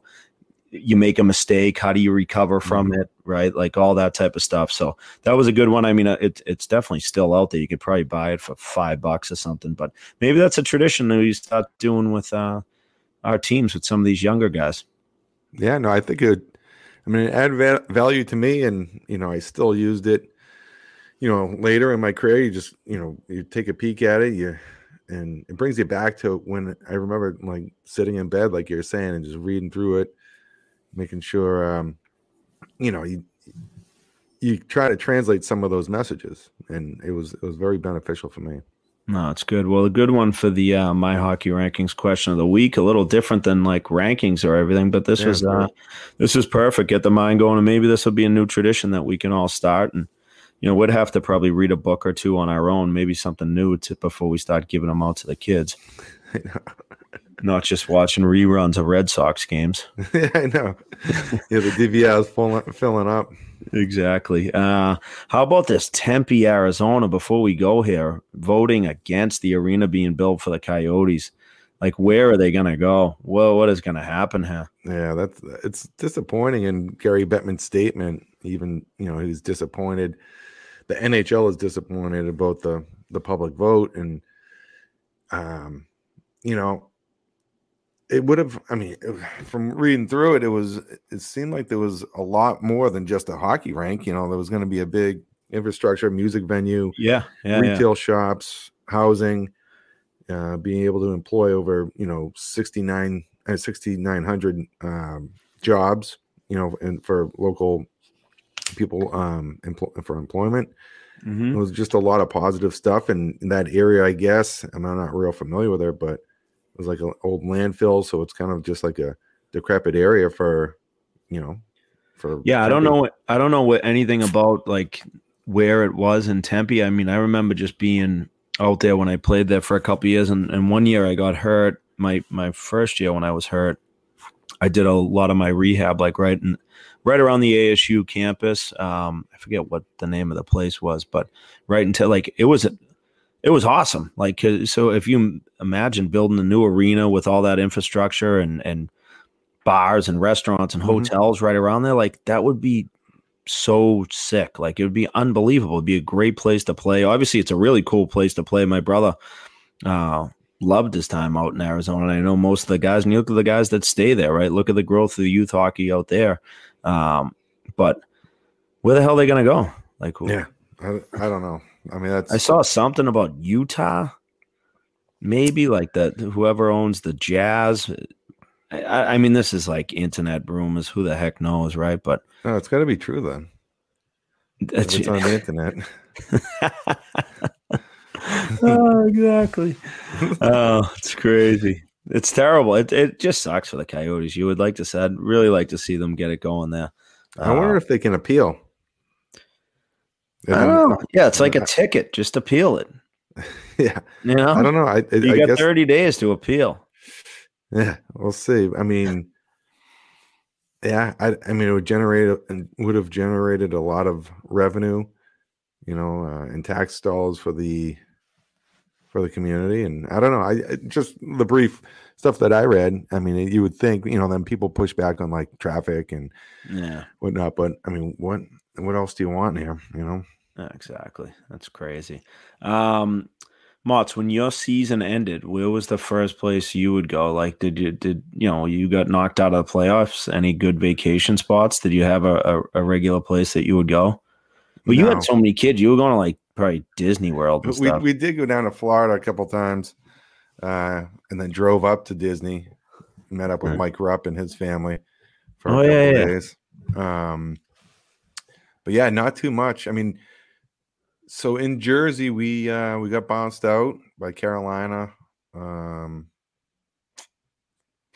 who else? Flyers and Rangers. But uh, so for three years, I mean, so early and the kids were young.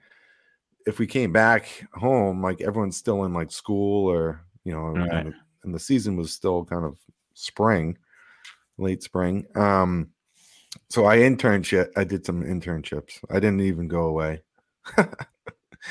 Uh, Just a typical Mott's answer right there. no. It was right. Like, nah, I just hung out on the in the garage, mowed the lawn a couple times. It was good enough. I'd rather I'd rather be there than go to Cabo or something. Yeah, I know. Yeah, we never quit. I'm trying to think. Yeah, we just went to Florida a couple times, but it was. Ah. uh, yeah, those internships though were, were good. It got me out and on the train at five fifteen, and you know into the city and back. Killed it. Killed a few Steve. weeks. ABG kid, always be grinding. Yeah, rise and grind. Uh, oh, that's awesome. Um, all right, how long do uh, players stay off the ice uh, once their season ends? What's a typical answer? I think now it's changed a lot. I think so too. Um, typically, yeah, it would typically it'd be like August. Now yeah, it's probably August like one for me. Um, now it's probably a week. Yeah, some guys, you know, I think it's personal preference now, and, and some guys really do like to stay on the ice, but not like taxing their body, just kind of touching the puck, maybe doing some stuff around the net, some edge work. Um, but yeah, I think I, it's a big that's a big mental thing, especially even in the season. I remember I was talking to um the Panthers equipment guy when we were down in Florida right at the All Star game, and they had practice uh, at the same rink we were playing at, and so say the All Star game was Saturday, Sunday was like an optional for um the I think Tkachuk and um, Barkov played in the All Star game, so they could they could have had the day off, but the rest of the team was due back, and Teddy was like oh no, the um, you know, those guys will skate like they they just like don't want to get out of rhythm and stuff. I'm like, God. You know, even if that was Keith a couple years ago, he would have probably taken a couple extra days off, right? Yeah. Like, oh yeah, yeah, Keith would have. But I think a lot of it is like a mental thing for those guys, just staying sharp with their skills and stuff. So they probably don't. I bet nowadays there's probably some guys. It's probably more of the rarity to stay off the ice for a couple months versus, you know, at the very least going out and working on the skills and and things like that. Yeah, I think during the season, if you had two days off that next practice, he felt like terrible. Mm. You know, the execution wasn't very good. Um, you know, you just it just you do your body gets into a, a routine and a rhythm, and you do need your rest though. Um, just to not put the equipment on sometimes, but yeah, I w- I wouldn't really I would skate here and there throughout the summer, but more uh, dial it in like August 1, right around August 1. And, but trying to get in the best shape possible uh, up until that point, And then you start skating and you're like, oh man, this is the year it's not coming back because you just feel like terrible. You know, like you, you just can't, you know, you're not used to anything and you think you're in shape, but you can't. Skating shape and in shape is two different things, right? So, yeah, it does definitely does translate after a little bit, but that's we're not saying we're not condoning this for young kids. This is for NHL players that just yeah. get through with their season. This is like, you know, those guys. They're professionals, and they probably a lot of them do take some time off. But the younger guys do need to put the bags away, get away from the rink a little bit, and and enjoy some R and R. Yeah, agreed. Uh, Motts Hart Trophy finalists were we've, we've gone through the awards. McDavid, Pastrnak and Matthew Tkachuk. Who do you got? Yeah, they've all had great seasons, but McDavid was just head and shoulders. Yeah. As far as MVP. Yeah. I mean, that's an easy one. It's an easy one. Uh, great seasons by all three. I I think if I was going to rank them, I'd go McDavid, Tkachuk, Pastrnak in that order. Yeah, Tkachuk coming. I mean, like he went down, dude. He carried that franchise for like a lot of the season. They battled injuries, and and I mean now look what he's doing in the playoffs. But um, he really was a big time. Like if they didn't have him this year, they would have been in some serious trouble. Yeah, I agree. I mean, that trade was. I mean, um, that's not like a knock on Pastrnak at all. Obviously, the guy was friggin'. Yeah, I mean, Tkachuk's more of a complete player too. Um, I mean, that's just my opinion. And Pastrnak can score. He can score a couple different ways, but um, you know, he has definitely developed his game, his defensive side of it. Yeah. But Tkachuk, you see in the playoffs here, he just he's just a hockey player. He's tough to play against in all areas of the ice. Has the skill to finish and make his teammates around him better too, and also you know get under the skin of some players because he's not afraid to mix it up. Right. I like his game a lot. Uh, but you see that trade, it's like you know, Huberdeau didn't have a great didn't have great success going to Calgary, and uh, Tkachuk, you know, was you know the same if not better. I mean, with more responsibility, in my opinion. Yeah. No. Uh yeah, no, great, uh, great points. Obviously, we'll see how uh, Hubie and um, and Weegar bounce back up there. Obviously, I really liked watching those guys the last few years, but hopefully, they can kind of turn around with the firing of uh, Daryl Sutter. I think that might have been a major issue, right? Yeah, I mean, letting uh, letting guys play and not grip their sticks when you're an offensive player, or even if you're a bottom six or you know a bottom, you know. Uh, bottom two for a bottom for, pair D. Yeah, it's like you have you know this level of confidence in your game, but then when it's instilled in the, by the coach, you know there's still accountability, but also you know you're not hearing it every time you turn the puck over, like every single time. You know, it's you just old school and you know um, has a shelf life.